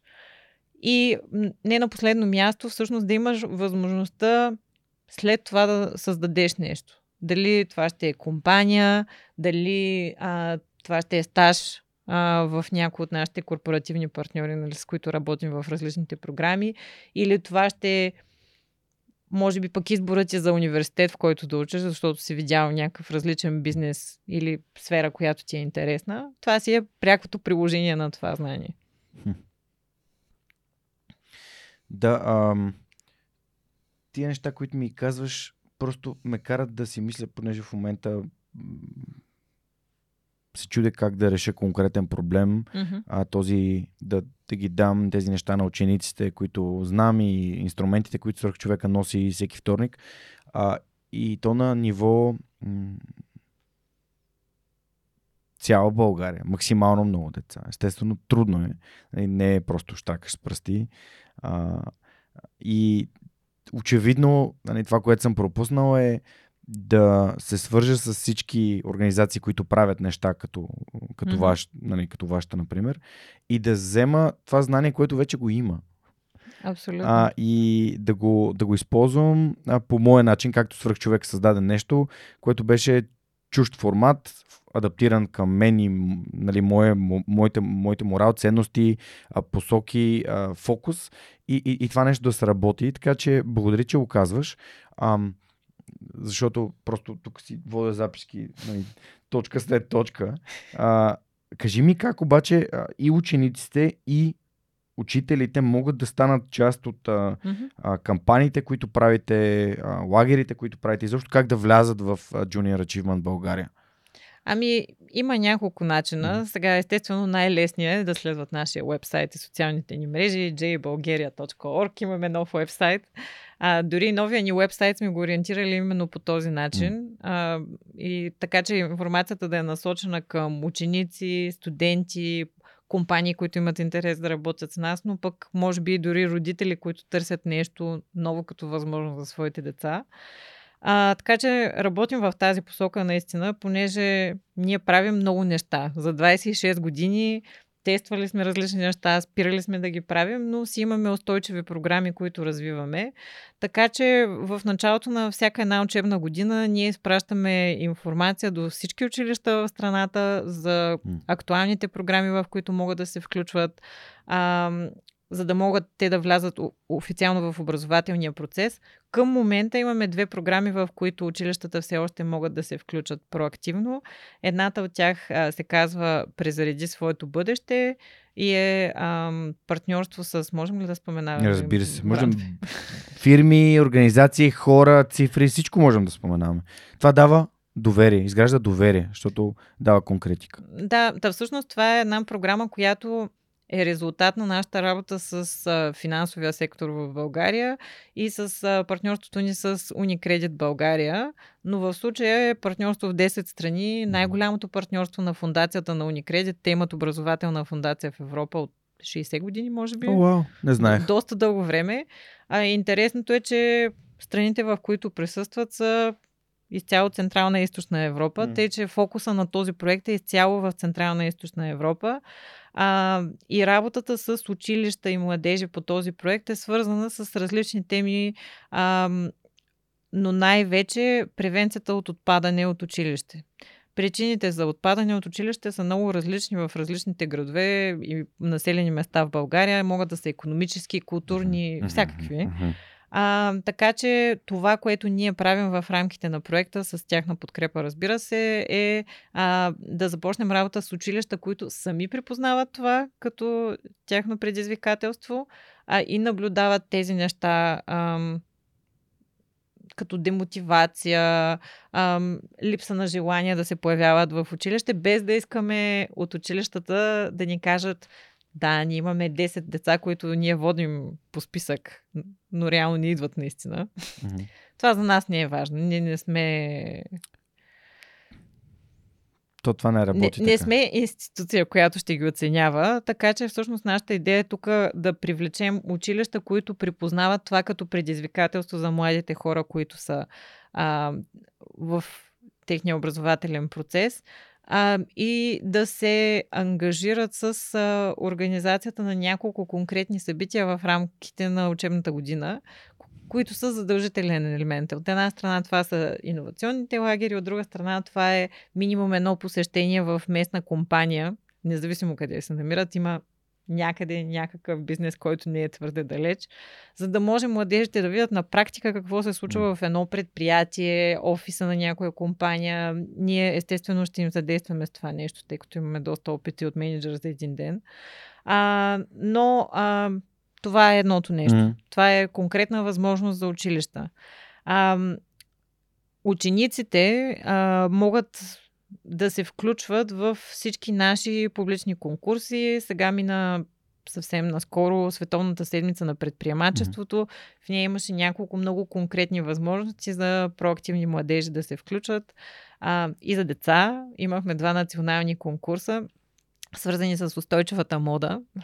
И а, резултатите са наистина много впечатляващи. Сега предстои да ги обявим публично, но а, това са така безплатни ресурси и а, програми, в които могат да се включат, могат да тестват уменията си, а, както и при записването за следващата учебна година за нашата програма Екоускорител, а, в която могат да се включват както индивидуално младежи, mm. така и а, цели екипи. Ако си имат няколко приятели, може да са от различни училища.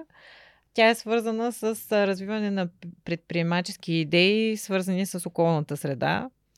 А, и в първия, първото пилотно издание на програмата миналата година всъщност имахме така много интерес от малки населени места, даже по-голям интерес от малки населени места.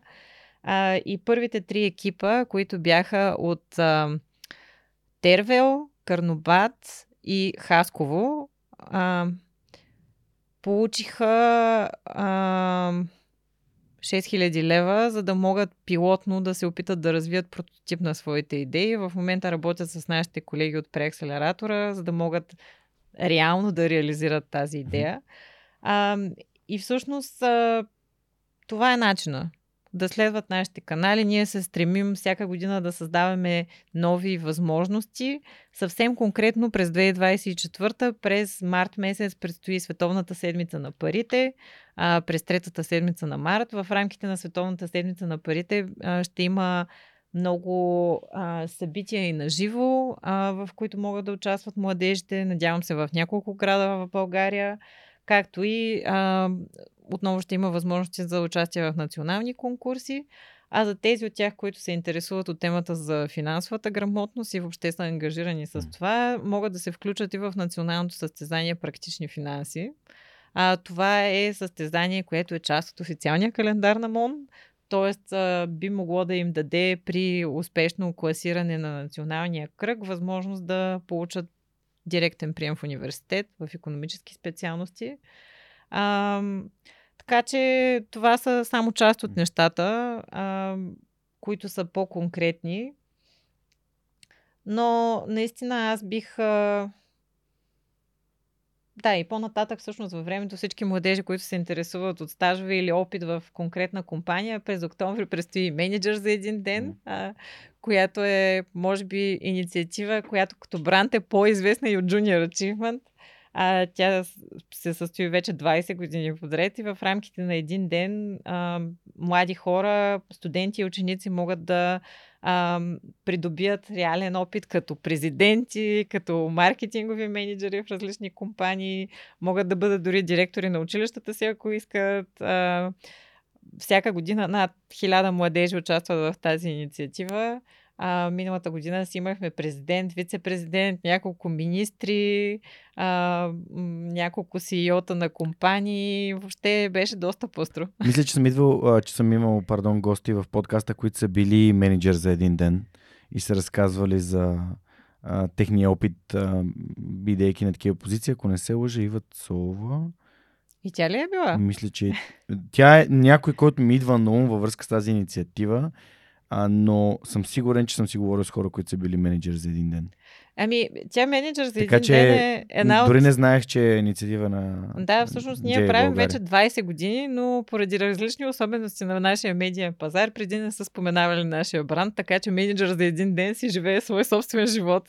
А, но си е една от най-продължителните ни програми. Всъщност ние проведохме миналата година менеджер за един ден дори с украински младежи mm. в рамките на едно голямо усилие, което имахме за работа с а, младите украинци, които mm. пристигат в България. Всъщност за първи път работихме в такъв контекст, така че си беше предизвикателство и за нас.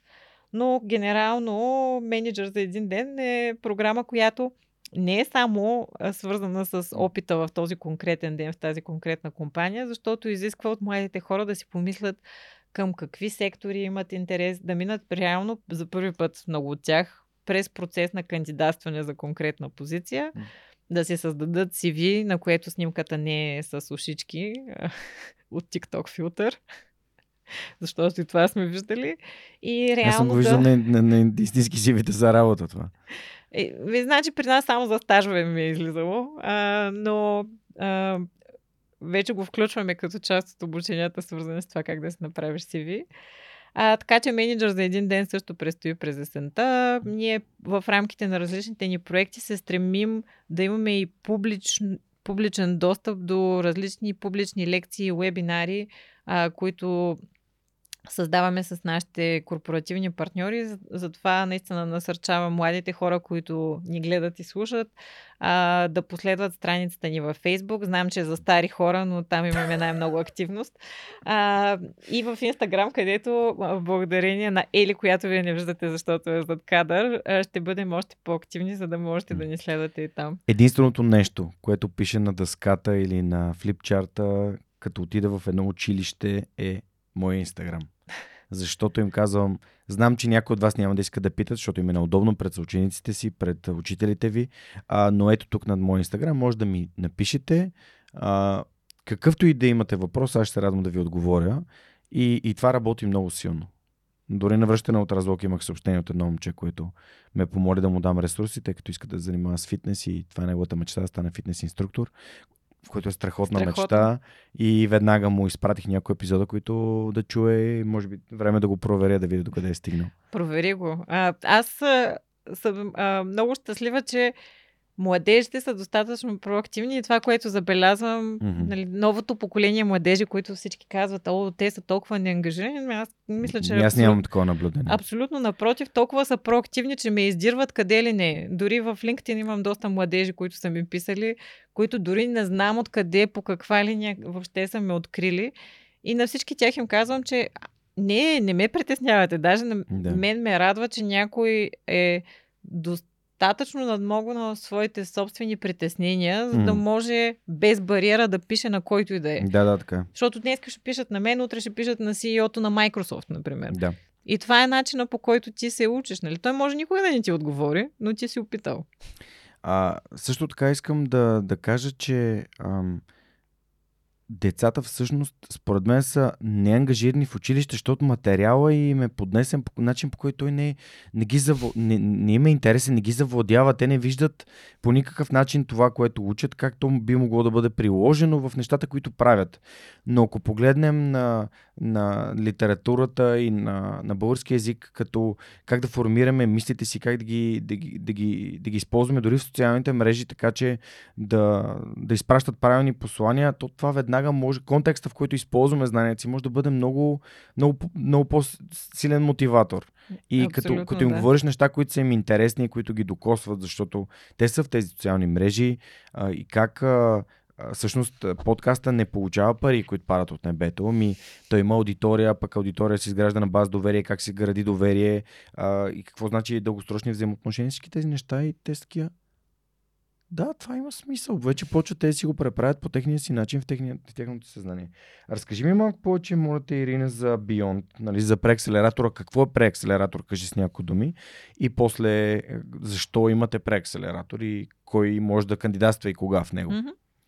Ами, а, какво е преакселератор? С няколко думи за хората, които не знаят. Какво да, преакселератора е програма, която запълва една нужда от мост. Това е мост между образователната система и реалната екосистема предприемаческа, така да я наречем. А, това е мост между релевантните институции и частния сектор също. А, това генерално е ролята на нашата организация. Аз затова казах, ние сме образователна организация, не се идентифицираме като НПО, защото НПО е юридически статус. Да. Ние можем да сме и частно дружество и каквото и да е. А, всъщност това няма да промени нашата дейност, защото ние сме организация, която се занимава с програми, продукти и инициативи, които обвързват всъщност всички тези а, заинтересовани страни. А, и реално преакселератора съществува, защото имаше нужда от него. А, нашата организация, аз споменах и в началото на разговора, е била първата, която започва работа с студенти на тема предприемачество. По същия начин, по същата методология, както работим с учениците, а, ангажирайки техните преподаватели, включвайки пред, предприемаческата програма и съдържание в а, учебния процес в университетите. Това е и формата, в който аз съм участвала преди много години. А, това, което виждаме обаче в един момент е, че ако през 2007 година не е имало а, фондове за рисково инвестиране, въобще angel инвеститори, дори да. като цяло предприемаческата екосистема съвсем е била в а, прохождането си като визия и ам, как да кажа зрялост на съществуването. Дори механизми, ако щеш. А, сега това не е така. И всъщност преди а, вече 5 години а, ние правим така наречения пивот. Сега не знам това как да го преведа на български. Пивот си има такава дума, даже има такава позиция в ханбала. Нали, това е... Ето я да науча нещо. На, нападателя. Той е, има Плюс това и в баскетбол има такъв термин, в който си местиш единия крак, другия трябва да стои на мястото си, т.е. ти промениш идеята си, търсиш си различна идея. Ми точно така, нали? Като организация, която се занимава с предприемачество, ние трябва да мислим по същия начин, по който насърчаваме и младежите да мислят. Тоест гъвкаво и адаптивно. Да. А, и всъщност ние виждаме, че в един момент нали, то става предприемачеството мода, всеки прави предприемаческо образование под някаква форма. Нали, говорим за преди няколко години вече. Mm-hmm самите университети се създават техни си програми. А, нали, училищата имат такива програми. Училищата имат mm. такива програми вече, нали, благодарение на нас, благодарение на други а, образователни организации, които започват да се занимават с тази тема. Въобще вече средата е много различна от това, от което ние тръгваме 97 година, когато думата предприемач звучи лошо. А, и реално виждаме нуждата от това да създадем нещо ново, което ще изведе всъщност целият този наш опит и опита, на който придобиват младите хора в програмите ни на следващо ниво. А, и реално в момента, в който ние създаваме преакселератора, вече има Venture Capital фондове, има и акселераторски програми на някои от тези фондове, но това, което на тях им липсва и те започват да го усещат след първите няколко рунда на това, което правят, е, че няма достатъчно добре подготвени екипи. Тоест има хора, mm. които имат интересни идеи, но те са неподготвени. Те не са готови да получат инвестиция, защото инвестицията означава, че инвеститора трябва да заложи реални пари в реалната економика на успеха на тяхната идея. И всъщност нуждата от преакселератора идва именно от там. А, защото едно е ти да участваш в образователен процес и да си развил идея, Друго е, когато имаш а, стейк или skin in the game. Ако ти самия си инвестирал нещо от себе си в този процес, създал си реална компания в реалния mm. свят и ангажираш себе си, твоето собствено време и времето на екипа си, но и своите средства, всъщност, за да можеш да стигнеш до там, а, за да развиеш тази идея. И тук а, ролята на преакселератора е участие и образователна, защото има много хора, които имат стойностни идеи, но имат нуждата от а, Знания. структурата. Да. Структурата и достъпа до ментори. Всъщност mm-hmm. и, и то не е какви да е ментори, които ще им кажат, ето този фонд се занимава с това, този фонд се занимава с това. Ментори, които а, ще им помогнат понякога дори с някакъв вид а, много специфично а, секторно познание. Да речем, а, едни от най-успешните стартапи в нашия преакселератор в последните две години са стартапи, започнали от а, докторантски разработки на хора, които учат за лекари. Нали, в медицинските университети разглеждането на бизнеса като възможност да развиеш своята докторантска идея не е нещо, което се случва натурално. Да. Тоест някой трябва да дойде да ти разкаже, че имаш тази възможност твоята докторска, твоето докторско изследване реално да получи реално измерение в света отвъд а, публикация. А, но за това ти трябва помощ. И ти като лекар си експерт, но имаш нужда от някой в твоя екип, който да има маркетингови умения или пък технически умения, за да реализира това, което точно ти искаш да създадеш. И това е ролята на преакселератора. Реално да създаде тези мултидисциплинарни екипи, да даде базовото познание и да свърже тези хора с такъв тип ментори, които са им нужни, за да, да ги как да кажа, да ги бутнат до следващото ниво, в което те да са готови да създадат своя компания.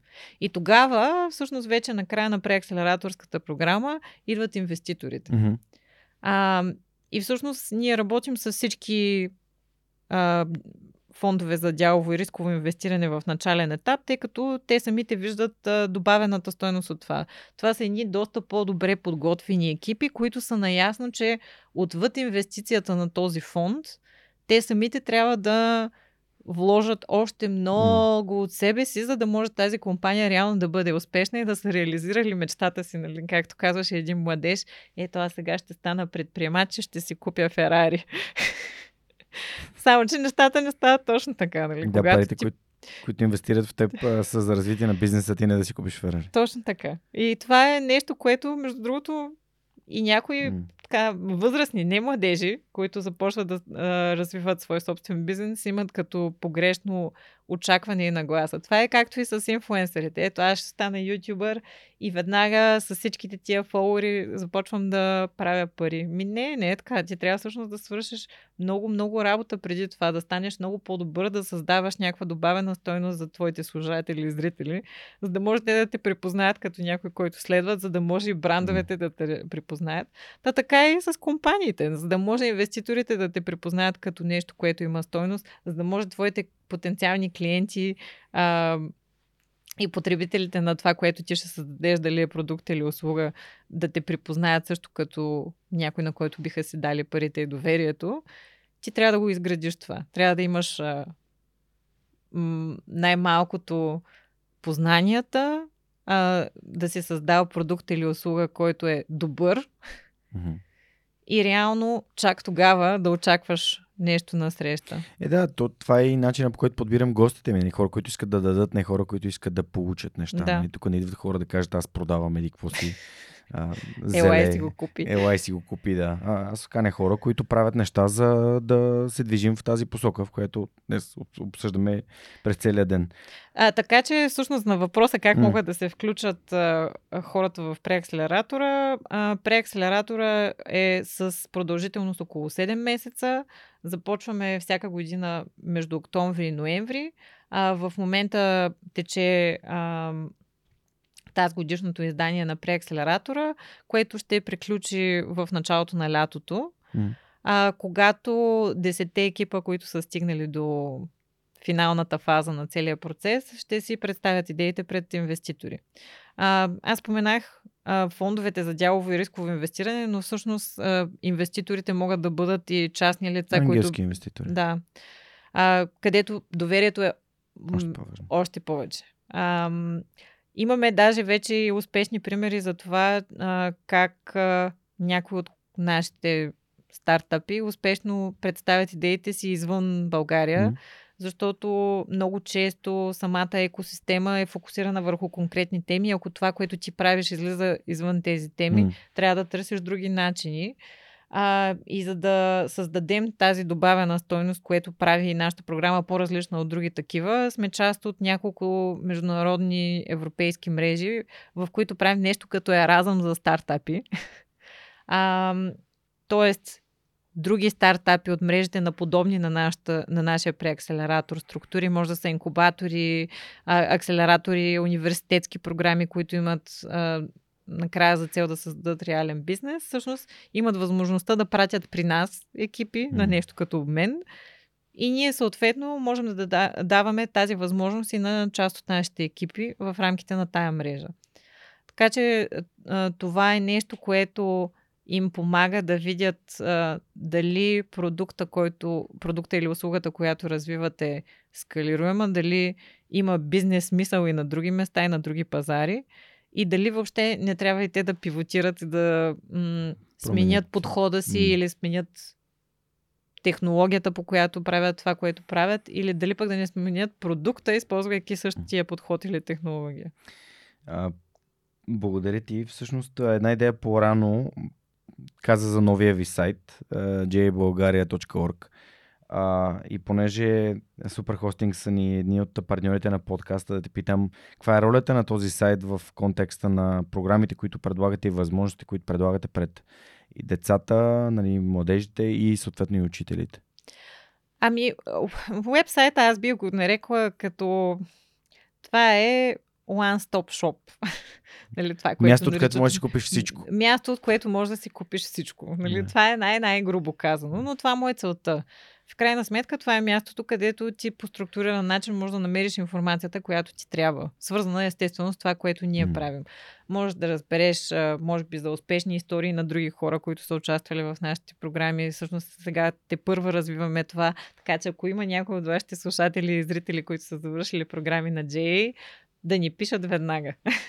Да, това да събираш обратна връзка от хора, които са преживяли това нещо е много силно и много силен маркетингов инструмент също така. Да, така че ролята на сайта е такава. От една страна да дава информация, от друга страна да потиква и към а, участие в различни неща. А, тоест проактивност в рамките на това, което ние правим.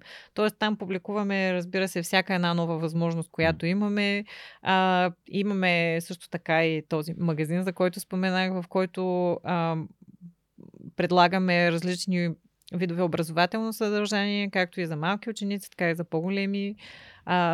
От няколко години насам развиваме и наша Learning Management система или система за управление на знанието, която предлага дигитални програми. Някои от тях са безплатно достъпни за всички. Така че това, което искаме да правим повече от тук нататък е наистина да даваме това безплатно съдържание, възможно, възможно да го правим възможно по-достъпно за всички. А, така че това е ролята на сайта. Да намериш това, което търсиш. Супер. А, благодаря ти, много добре го описа. Една по-млада от вас организация като Superhosting BG, които направиха 18 години, нали, не на 26 като Junior Achievement България, но пък партньор на подкаст от вече на 5 години, така че им благодаря, че ни подкрепят. А, знаете, ако искате да си регистрирате сайта или да си купите домейн, а препоръчвам услугите на Superhosting. А, Друга, друга организация, която ни подкрепя е, е Hack, Hacksoft. Те са една софтуерна компания. И понеже те си имат собствен подкаст, да те питам, ти слушаш ли подкасти, какви препоръки на подкасти би направила? Това е много интересно. А, за тези от вас, които ползват Spotify, вероятно вчера ви е излязло а, това... Обобщение на годината. Обобщението на годината, което те вече, може би, трета година правят. Mm-hmm. А, и ми беше много интересно. Подкастите, които съм слушала най-много миналата година, са всъщност свързани с учене на езици.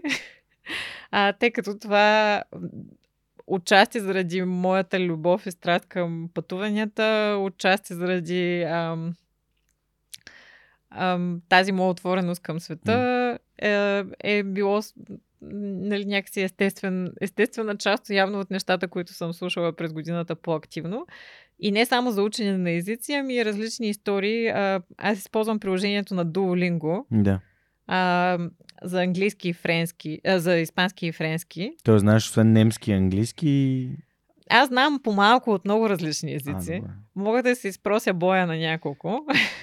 Или да, да получа То да се научиш да псуваш, искам. нали, не, не е особено трудно. А, аз не мога. Между другото, дори на български не мога, което не знам дали ме е срам или се гордея с това, но, но това е друг въпрос. Да, всъщност един от по-интересните подкасти, които слушам на испански, са, е подкаста на Duolingo, защото а, те разказват истории от различни испаноговорящи страни, свързани с тяхната култура, а, свързани с а, въобще така много различни аспекти на живота и традициите в различните испаноговорящи страни.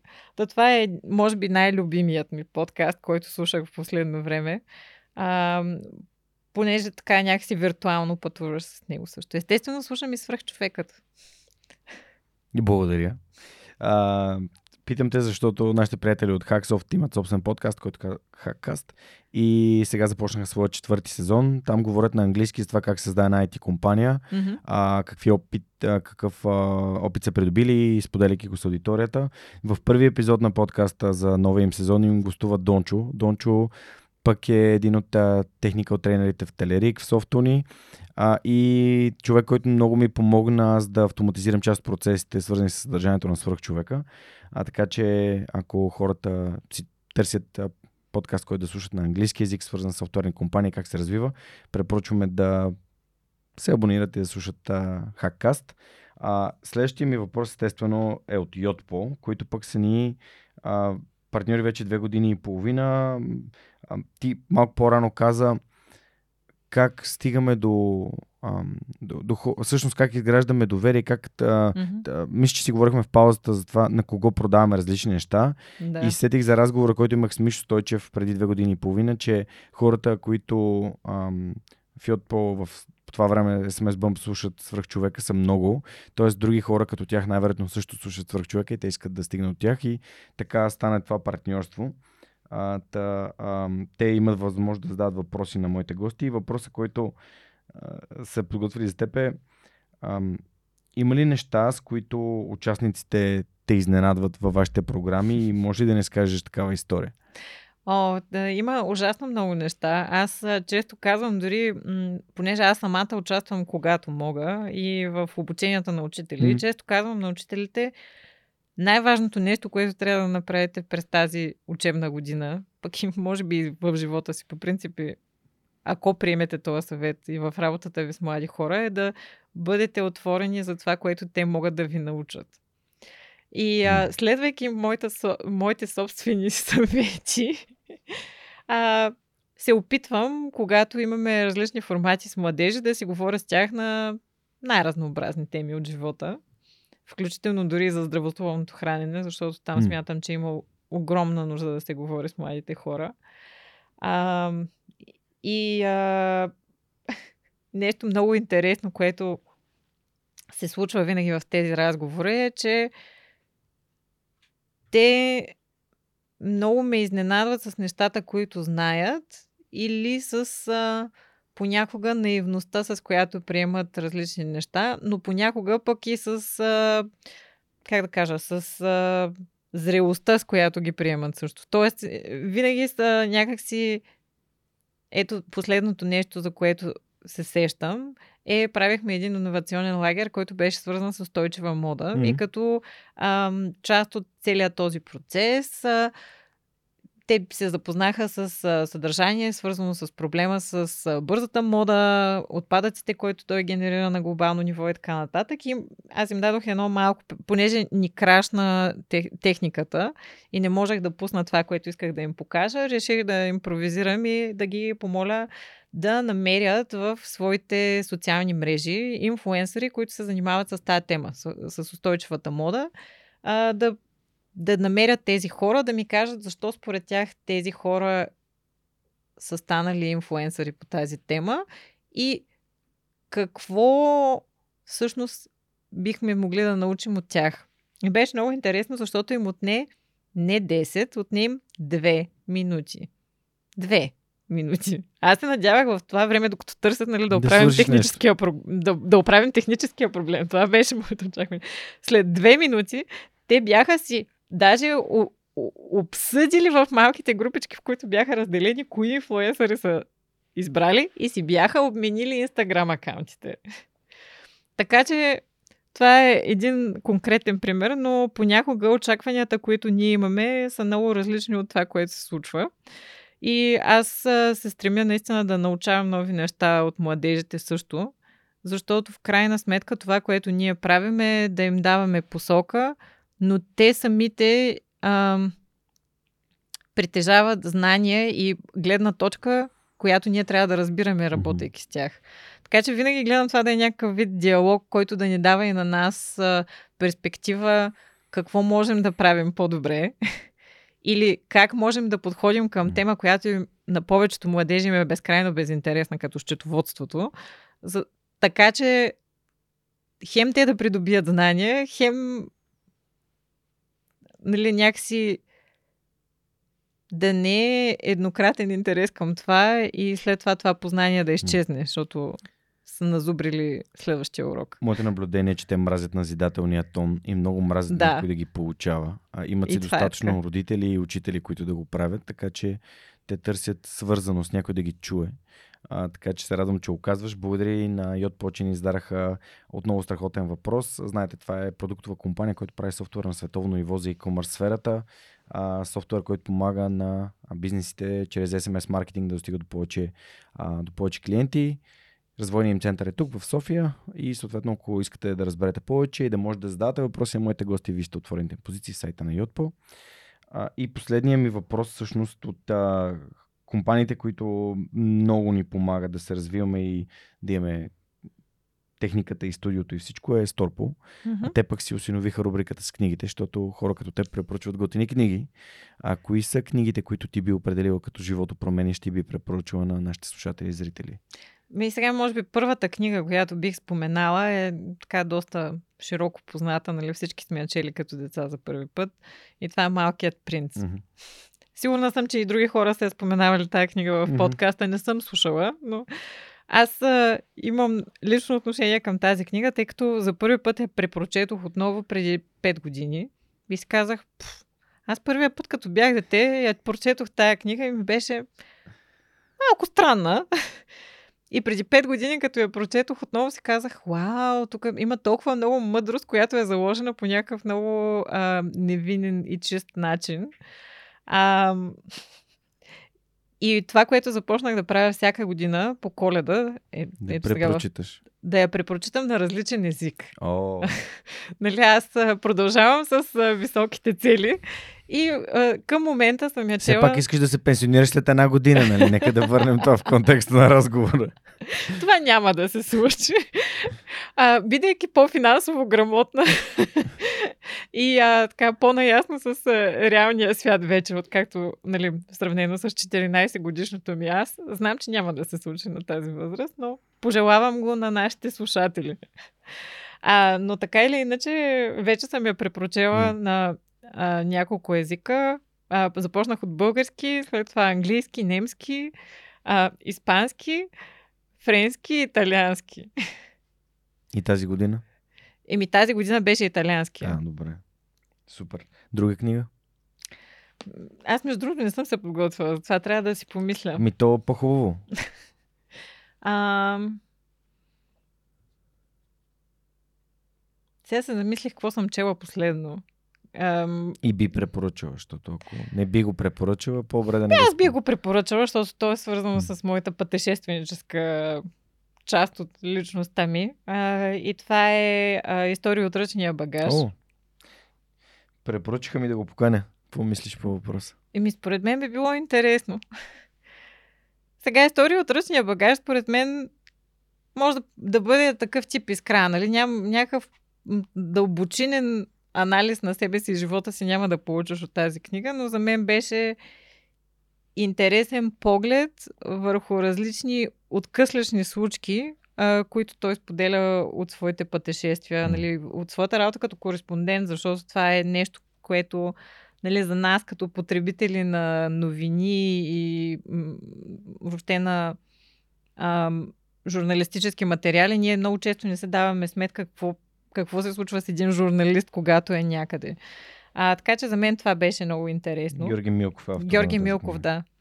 Просто не исках да му объркам фамилията, защото нищо чудно да кажа Милчев или нещо друго, което да е грешно. А, но иначе книгата на български автор, ако трябва да говорим за български автор, която мен най-силно ме е повлияла емоционално, е Аз още броя дните на Георги Бардаров. А, и всъщност миналата година се срещнах с него. Той е а, гостувал свръх човека, нали знаеш? а, не, не знам, между Еми, другото. трябва да слушаш епизода. Той е супер интересен епизод. Ами, с удоволствие ще го изслушам. А, и така, имахме много интересен разговор, като се запознахме в тотално различен контекст миналата година. А, но тази книга мен ме докосна, защото всъщност аз, учейки в тази международната програма в Китай, Белгия и Италия, за първи път учих за економиката на прехода. за първи път в живота си в италиански университет с чешки преподавател учих аз за какво се е случило економически в България преди 10 ноември и след това. Мгм. И много ме беше срам. Честно да ти кажа, много ме беше срам. Всъщност, реално заедно с мен научиха тези неща и хора от Китай и Сиера Леоне. Тоест, теб те беше срам, че не ги знаеш ли? Да, беше ме срам, че не ги знам. От една страна. Да благодарим на Българската образователна институция, която Еми сега за, за щастие да има не- програми като Софийска платформа, които м, така развиват тези теми. Но мен ме беше срам, че аз, която се интересувам от толкова много култури, различни неща, не знам економически какво се е случило в моето детство. Нали, да, естествено, помня много добре а, всички показни убийства, как имах а, снимка с някакво Порше, което го гръмнаха два дни след това в Русе и някакви други такива откъслични неща, но не е контекста на това, което правим. Та всъщност едно от нещата, които разбрах през този предмет, беше а, свързано с Югославия а, и развитието на страните в Югославия и въобще как се стига до а, момента на войната. Войната, която за мен като дете е била нещо по новините, което дори не беше и често по новините, а е точно до нас. А, и този срам мен а, ме потикна да се интересувам много повече от а, нашите съседни страни. И аз не случайно посетих Сърбия и Гърция, след като бях ходила в Штатите, Китай и, да, и доста други далечни дестинации. А, и когато прочетох книгата, това беше по-миналата година на коледа.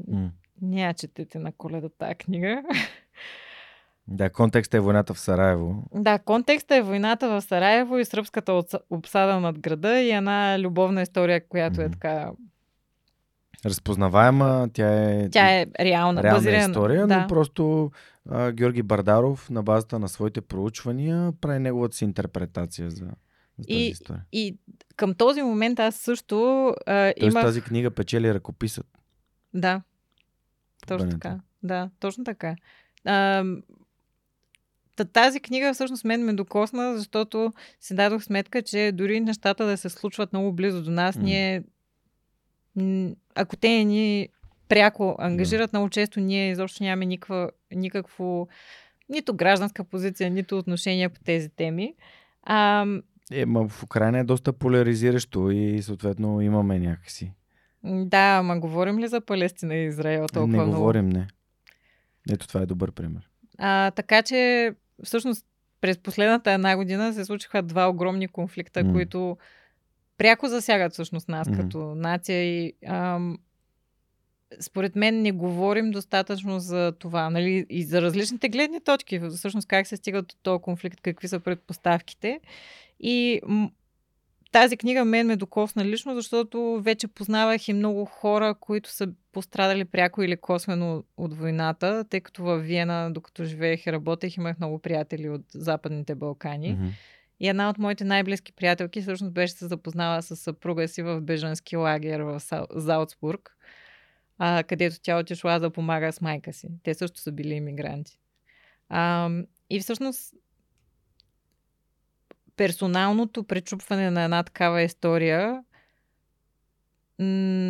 Георги Бардаров е успял нали, на базата на своите проучвания и работа да, да създаде нещо, което емоционално ни ангажира, за да се опитаме да разберем по-добре самия Слага проблем. човешко лице на тази цялата Да. ситуация. Иначе, Абсолвоте чела ли си? Абсолвоте. да, абсолвата я четох. Да.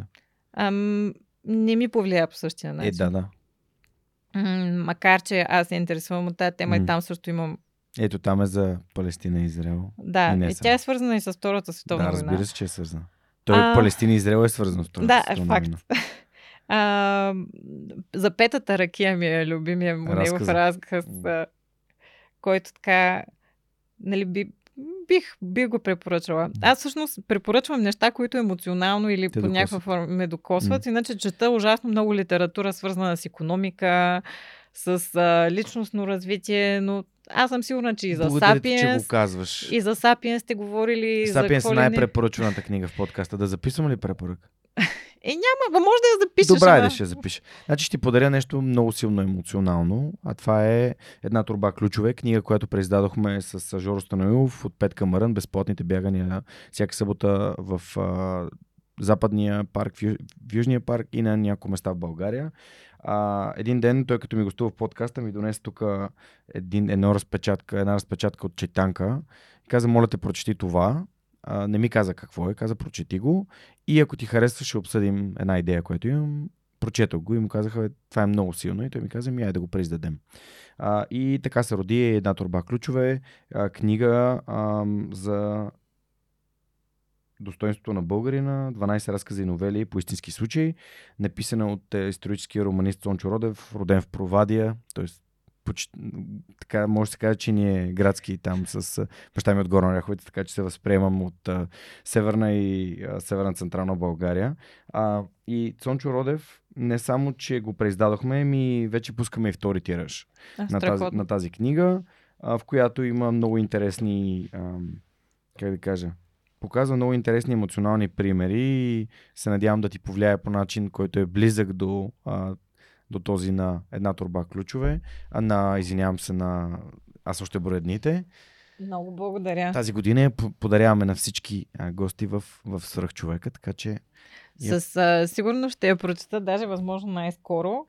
те са А. 12 разказа по един по един По един, а това е по-лесно. Да. А, аз често се шегувам, че в къщи съм си създала една библиотека от а, книги, които съм си взела, за- защото искам да ги прочета и така и не съм стигнала до Не тях. моля те, не започвай темата. Стоя пред библиотеката вкъщи и съм такъв, ле, и това не съм го чел, и това не съм го чел. Талеп ме чака там, Хиперион ме чака, а, Метро 2033-34. Да, споменаваш книги, които и аз имам също, но а, всъщност сега съм... Това е моето собствено предизвикателство М. към мене. Всеки месец да прочитам по 4. Силно. Така че започнах, между другото, за момента движи се. Добре, окей, супер. А, А, включително, а, ето сега обаче забравих заглавието на книгата, супер интересна. Ще я намеря, за да може Кажи, да я е включите автора? в... А, не мога да се сетя. Аз с имената съм много зле. А, тъй като работя с много хора, запомням лицата на Да. хората, контекста, с който, в който се разкажи запознавам. ни за книгата. Книгата е свързана с един а, м- с а, подход, който е свързан с а, играта. Като играта като подход за учене, за развитие Окей. и за ученето през игра. Окей. А, много интересна книгата, ще я намеря, за да ти я супер. кажа. Там съм на 300 страница, но я прочетох буквално е така на един дъх. А, и всъщност така доста ме провокира да мисля за това как ам, това, което ние правим като организация към младежите, а, може да бъде още по-ангажиращо и релевантно за тях, използвайки принципа на играта, но дори как ние можем да го приложим в нашия, нашия собствен екип. а, в нашата ежедневна работа, тъй като някои по... Как да кажа? Аз не знам защо така това счетоводство го споменах толкова пъти, но теми свързани с административна работа, с а, административния аспект на това, което правим, който е, разбира се, по-малко вдъхновяващ, а, реално могат през игра да станат по-интересни. Както за нас самите, като част от процеса, така и за учениците и младежите, с които работим. Така че а, това е. Иначе последния, като си говорим за книги, а, бих предизвикала, даже особено по-възрастната аудитория mm. на хората, които ви слушат, да чете приказки.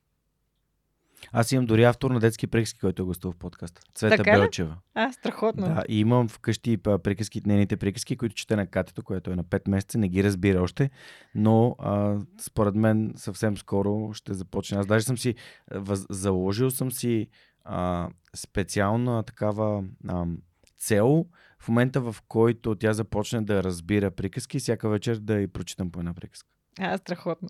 Това е нещо, което се надявам. Ами аз това го правя с моя племенник, който сега е на пет и половина, но когато беше още бебе, ние нон-стоп му четяхме всички в къщи. Да. Той сега е най-запаления ам, книжен Да. плъх. Да.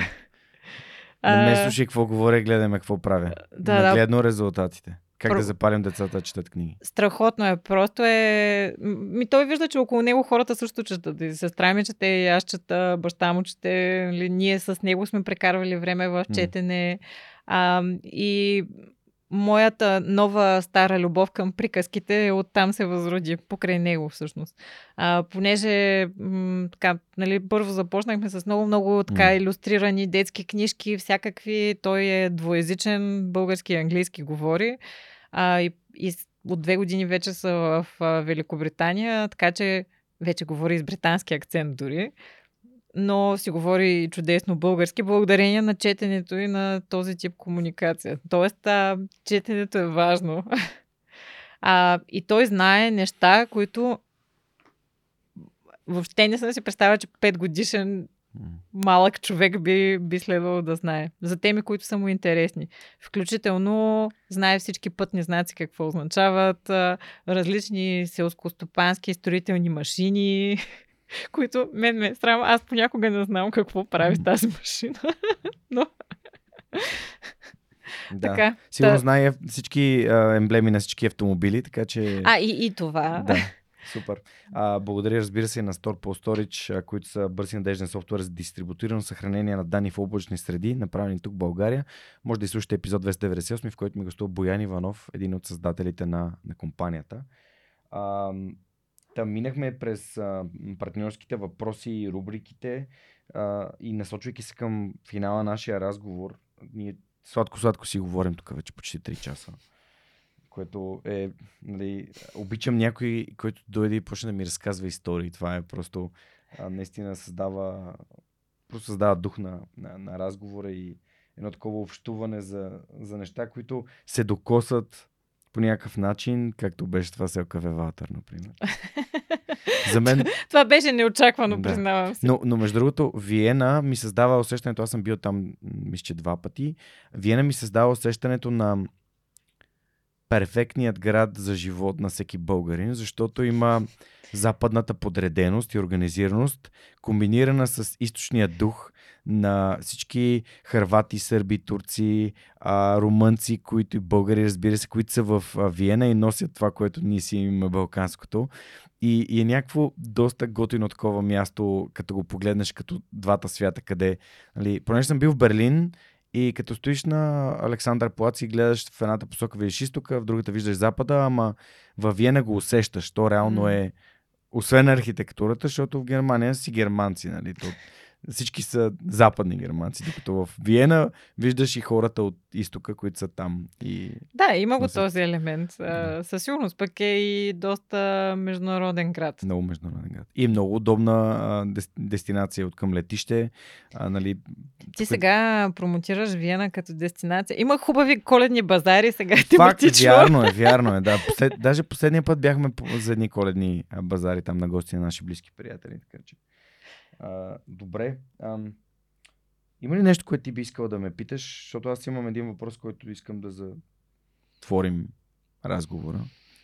И една история, която ще А, разкажа. Добре, ами аз бих искала да те питам какво... Признавам се, сега не съм ми слушала достатъчно епизоди, за да знам някой дали те е питал това. Но какво прави свръх човекът по-различен? Увереността. Това е нещо, което според мен превръща човека в свръхчовек. Човек, който е, а, осъзнава и вярва, че той е способен Мгм. да се научи, да постигне, да направи. А т.е. той не си казва кой аз ли никакъв шанс. Той си казва ако не аз кой. И що пък да не мога? Що пък да не мога да се науча? Тоест има това желание, нали, коража да направи първата крачка. Това е. Това е единствената разлика с другите хора.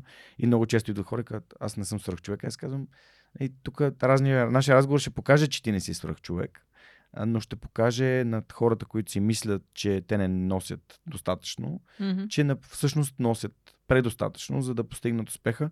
И дори на учениците им казвам, че а, всяка една история, която казваме всеки вторник, е свързана с това, че всеки има собствен път към Успеха, каквото и да значи то. Както Никола Рахнев от гората БГ каза вчера на събитието на живо, той каза, за мен успеха е а, прогресивно преследване на морален идеал. Нали, ти си имаш някаква цел, която искаш да постигнеш, без да нараняваш другите. Нали? Мгм. И ти си я следваш. А, това е, нали, за всеки е различно. Между другото, а, бих се радвал да дойдеш някой път на живите събития, на подкастите на живо, в които правим един вид равносметка между предишния разговор с госта, който е бил преди няколко години и сега какво се е случило. А, правим го на, на живо, за да може хората да задават въпроси и си правим нетворкинг. Всяка последна сряда на месеца, като на 2023 го правим на 28 декември, четвъртък, защото е между празниците и можем така да се повеселим и да се позабавляваме. С удоволствие бих присъствала. Би ми било интересно и на мен след няколко години какво бих ти разказала. Ми ще видим. Това ще са... А, след като нали, сме записали над 375 епизода на подкаста, а, хората, които са ми гостували преди много-много време, изобщо дори не са си представили къде биха били сега, като, като водим тия разговори. Ти като го казваш това, аз на, наскоро намерих, а, разчиствайки един външен хард диск а, с външна памет, намерих едно а, клипче от а, времето, когато съм била в 10 или 11 клас, не можах да го М. разбера от кога е точно, когато с един мой съученик записвахме радио. Окей. А, и бяхме поканили наши съученици, вследствие на което те ме а, така мотивираха ме да се включа в една кампания, която е била по БНТ. Аз дори не си спомнях, че съм участвала в това нещо. Казвала се Големият избор. И е трябвало да държим реч пред телевизията за това как виждаме бъдещето развитие на М. България. И нещото, което а, как да кажа, някакси, аз бях изключително горда от това, Мгм. е, че всъщност а, нещата, които съм казала, когато съм била 10 клас, са всъщност неща, в които аз продължавам да вярвам. Ам, и, и това за мен е ценно. Нали? А, Човек в пътя си учи нови неща, а, добавя към своите разбирания нови такива, предизвиква някои от бариерите, които има, но в крайна сметка, ако ти наистина вярваш в някакви основополагащи неща за теб, е хубаво и след 10 години все още да вярваш в тях. Да, абсолютно вярвам в това. Че ние всъщност натрупваме знания и умения, но а, като хора нашата си идентичност е такава, каквато е. Нали? Ние, а, моралният ни компас, възпитанието ни е насочено в една посока, която Мгм. трудно би могло да бъде променена. Кое е устойчиво. Нали? И ако средата ни помага. А, даже едно от нещата, с които най-много страдам в момента, особено в социалните мрежи, е свързано с цинизма. Да. И това да бъдем цинични, вече е, това е края, това е обратното на надеждата. А това е да, Така да, се, да се обесърчим до такава степен, че всичко да бъде черно и, и неприятно. Да. Прав си. И подкаст се бори точно с това. А, добре, за финал, и то така може би стана тематично, как да променим България, как да направим едно по-добро място. Ами аз бих се върнала, честно казано, обратно на нашото мото като организация М. от предприемчиви хора към щастлива нация. Изключително вярвам в това. Трябва да бъдем по-отворени, по- а, проактивни, ако щеш, да бъдем по-предприемчиви, не до толкова да създаваме свой собствен бизнес задължително, ами да бъдем по- ам, предизвикващи съдбата си. Мгм. А, точно като в тая приказка, не да чакаме неволята да оправи М. каруцата, ами да имаме волята сами да си помогнем. А, и тогава, ако всички ние правим малко повече от това, сами да си помогнем и сами да създаваме решение, смятам, че наистина това би дръпнало страната ни напред. То звучи така много генерално, М. но аз го виждам всеки ден на практика. Нали? Дори с една малка инициатива, ето, примерно, учениците в Карнобат бяха събрали 2 тона пластмаса в това училище, която не само ще отдадат а, за рециклиране, М. ами искат да направят филамент за 3D принтера в техния STEM център, за да могат да правят неща свързани с образованието и образователния процес, но да правят им продукти, които да помагат на децата, които са а, с а, различни потребности, които са също приобщени а, в тяхното училище. Тоест, а, това на мен ми дава увереността, че ако всички ние мислим повече в посока не какви са ни проблемите, а как да ги решим, може би М. тогава наистина ще има промяна. Както обичам да казвам, а това с носи не само проблемите, но и решенията в собствените си, Така е. собствените си ръце. А, благодаря на Айран за вдъхновението. Благодаря ти и на теб, Ирина, за тези прекрасни а, няколко часа, в които си поговорихме на важни теми. А, пожелавам успех на Junior Achievement България. Много се радвам, ако по някакъв начин аз мога да помогна на вас като организация. Вярвам, че именно сътрудничеството и подкрепата между хора, които споделят общи ценности, биха ни а, помогнали да ускорим а, пътя напред към едно по-добро бъдеще. И ти пожелавам приятно четене на една труба ключове. Много благодаря. А, благодаря за поканата и със сигурност ще намерим начини. Благодаря на вас, че бяхте а, с мен и Ирина през изминалите може би 3 часа. Загубих им бройката вече. Надявам се, че разговор, който сме направили, ви е харесал. Ще се радвам да го споделите с ваши приятели познати, да коментирате в YouTube или в социалните мрежи. А, най-лесната и най-ценната подкрепа би било именно това да разпространите съдържанието. Ако искате да станете част от общността на свръхчовека, организацията от хора, която а, е така наречените патреони или патрони или хора, които просто отделят от средствата си, за да може да правим повече и по-качествено съдържание, може да отидете в сайта на свръхчовекът и в горния десен ъгъл има едно бутонче, гласящо подкрепи ни. Така с малко месечно дарение или еднократно дарение от сърце може да станете част от нашата общност, която се събира всеки месец а, и обсъжда различни теми. Друго нещо, което може да направите за нас е да се включите следващия вторник, когато свръхчовекът с Георгиен ще ви разказва още истории, които вдъхновяват. Чао, чао!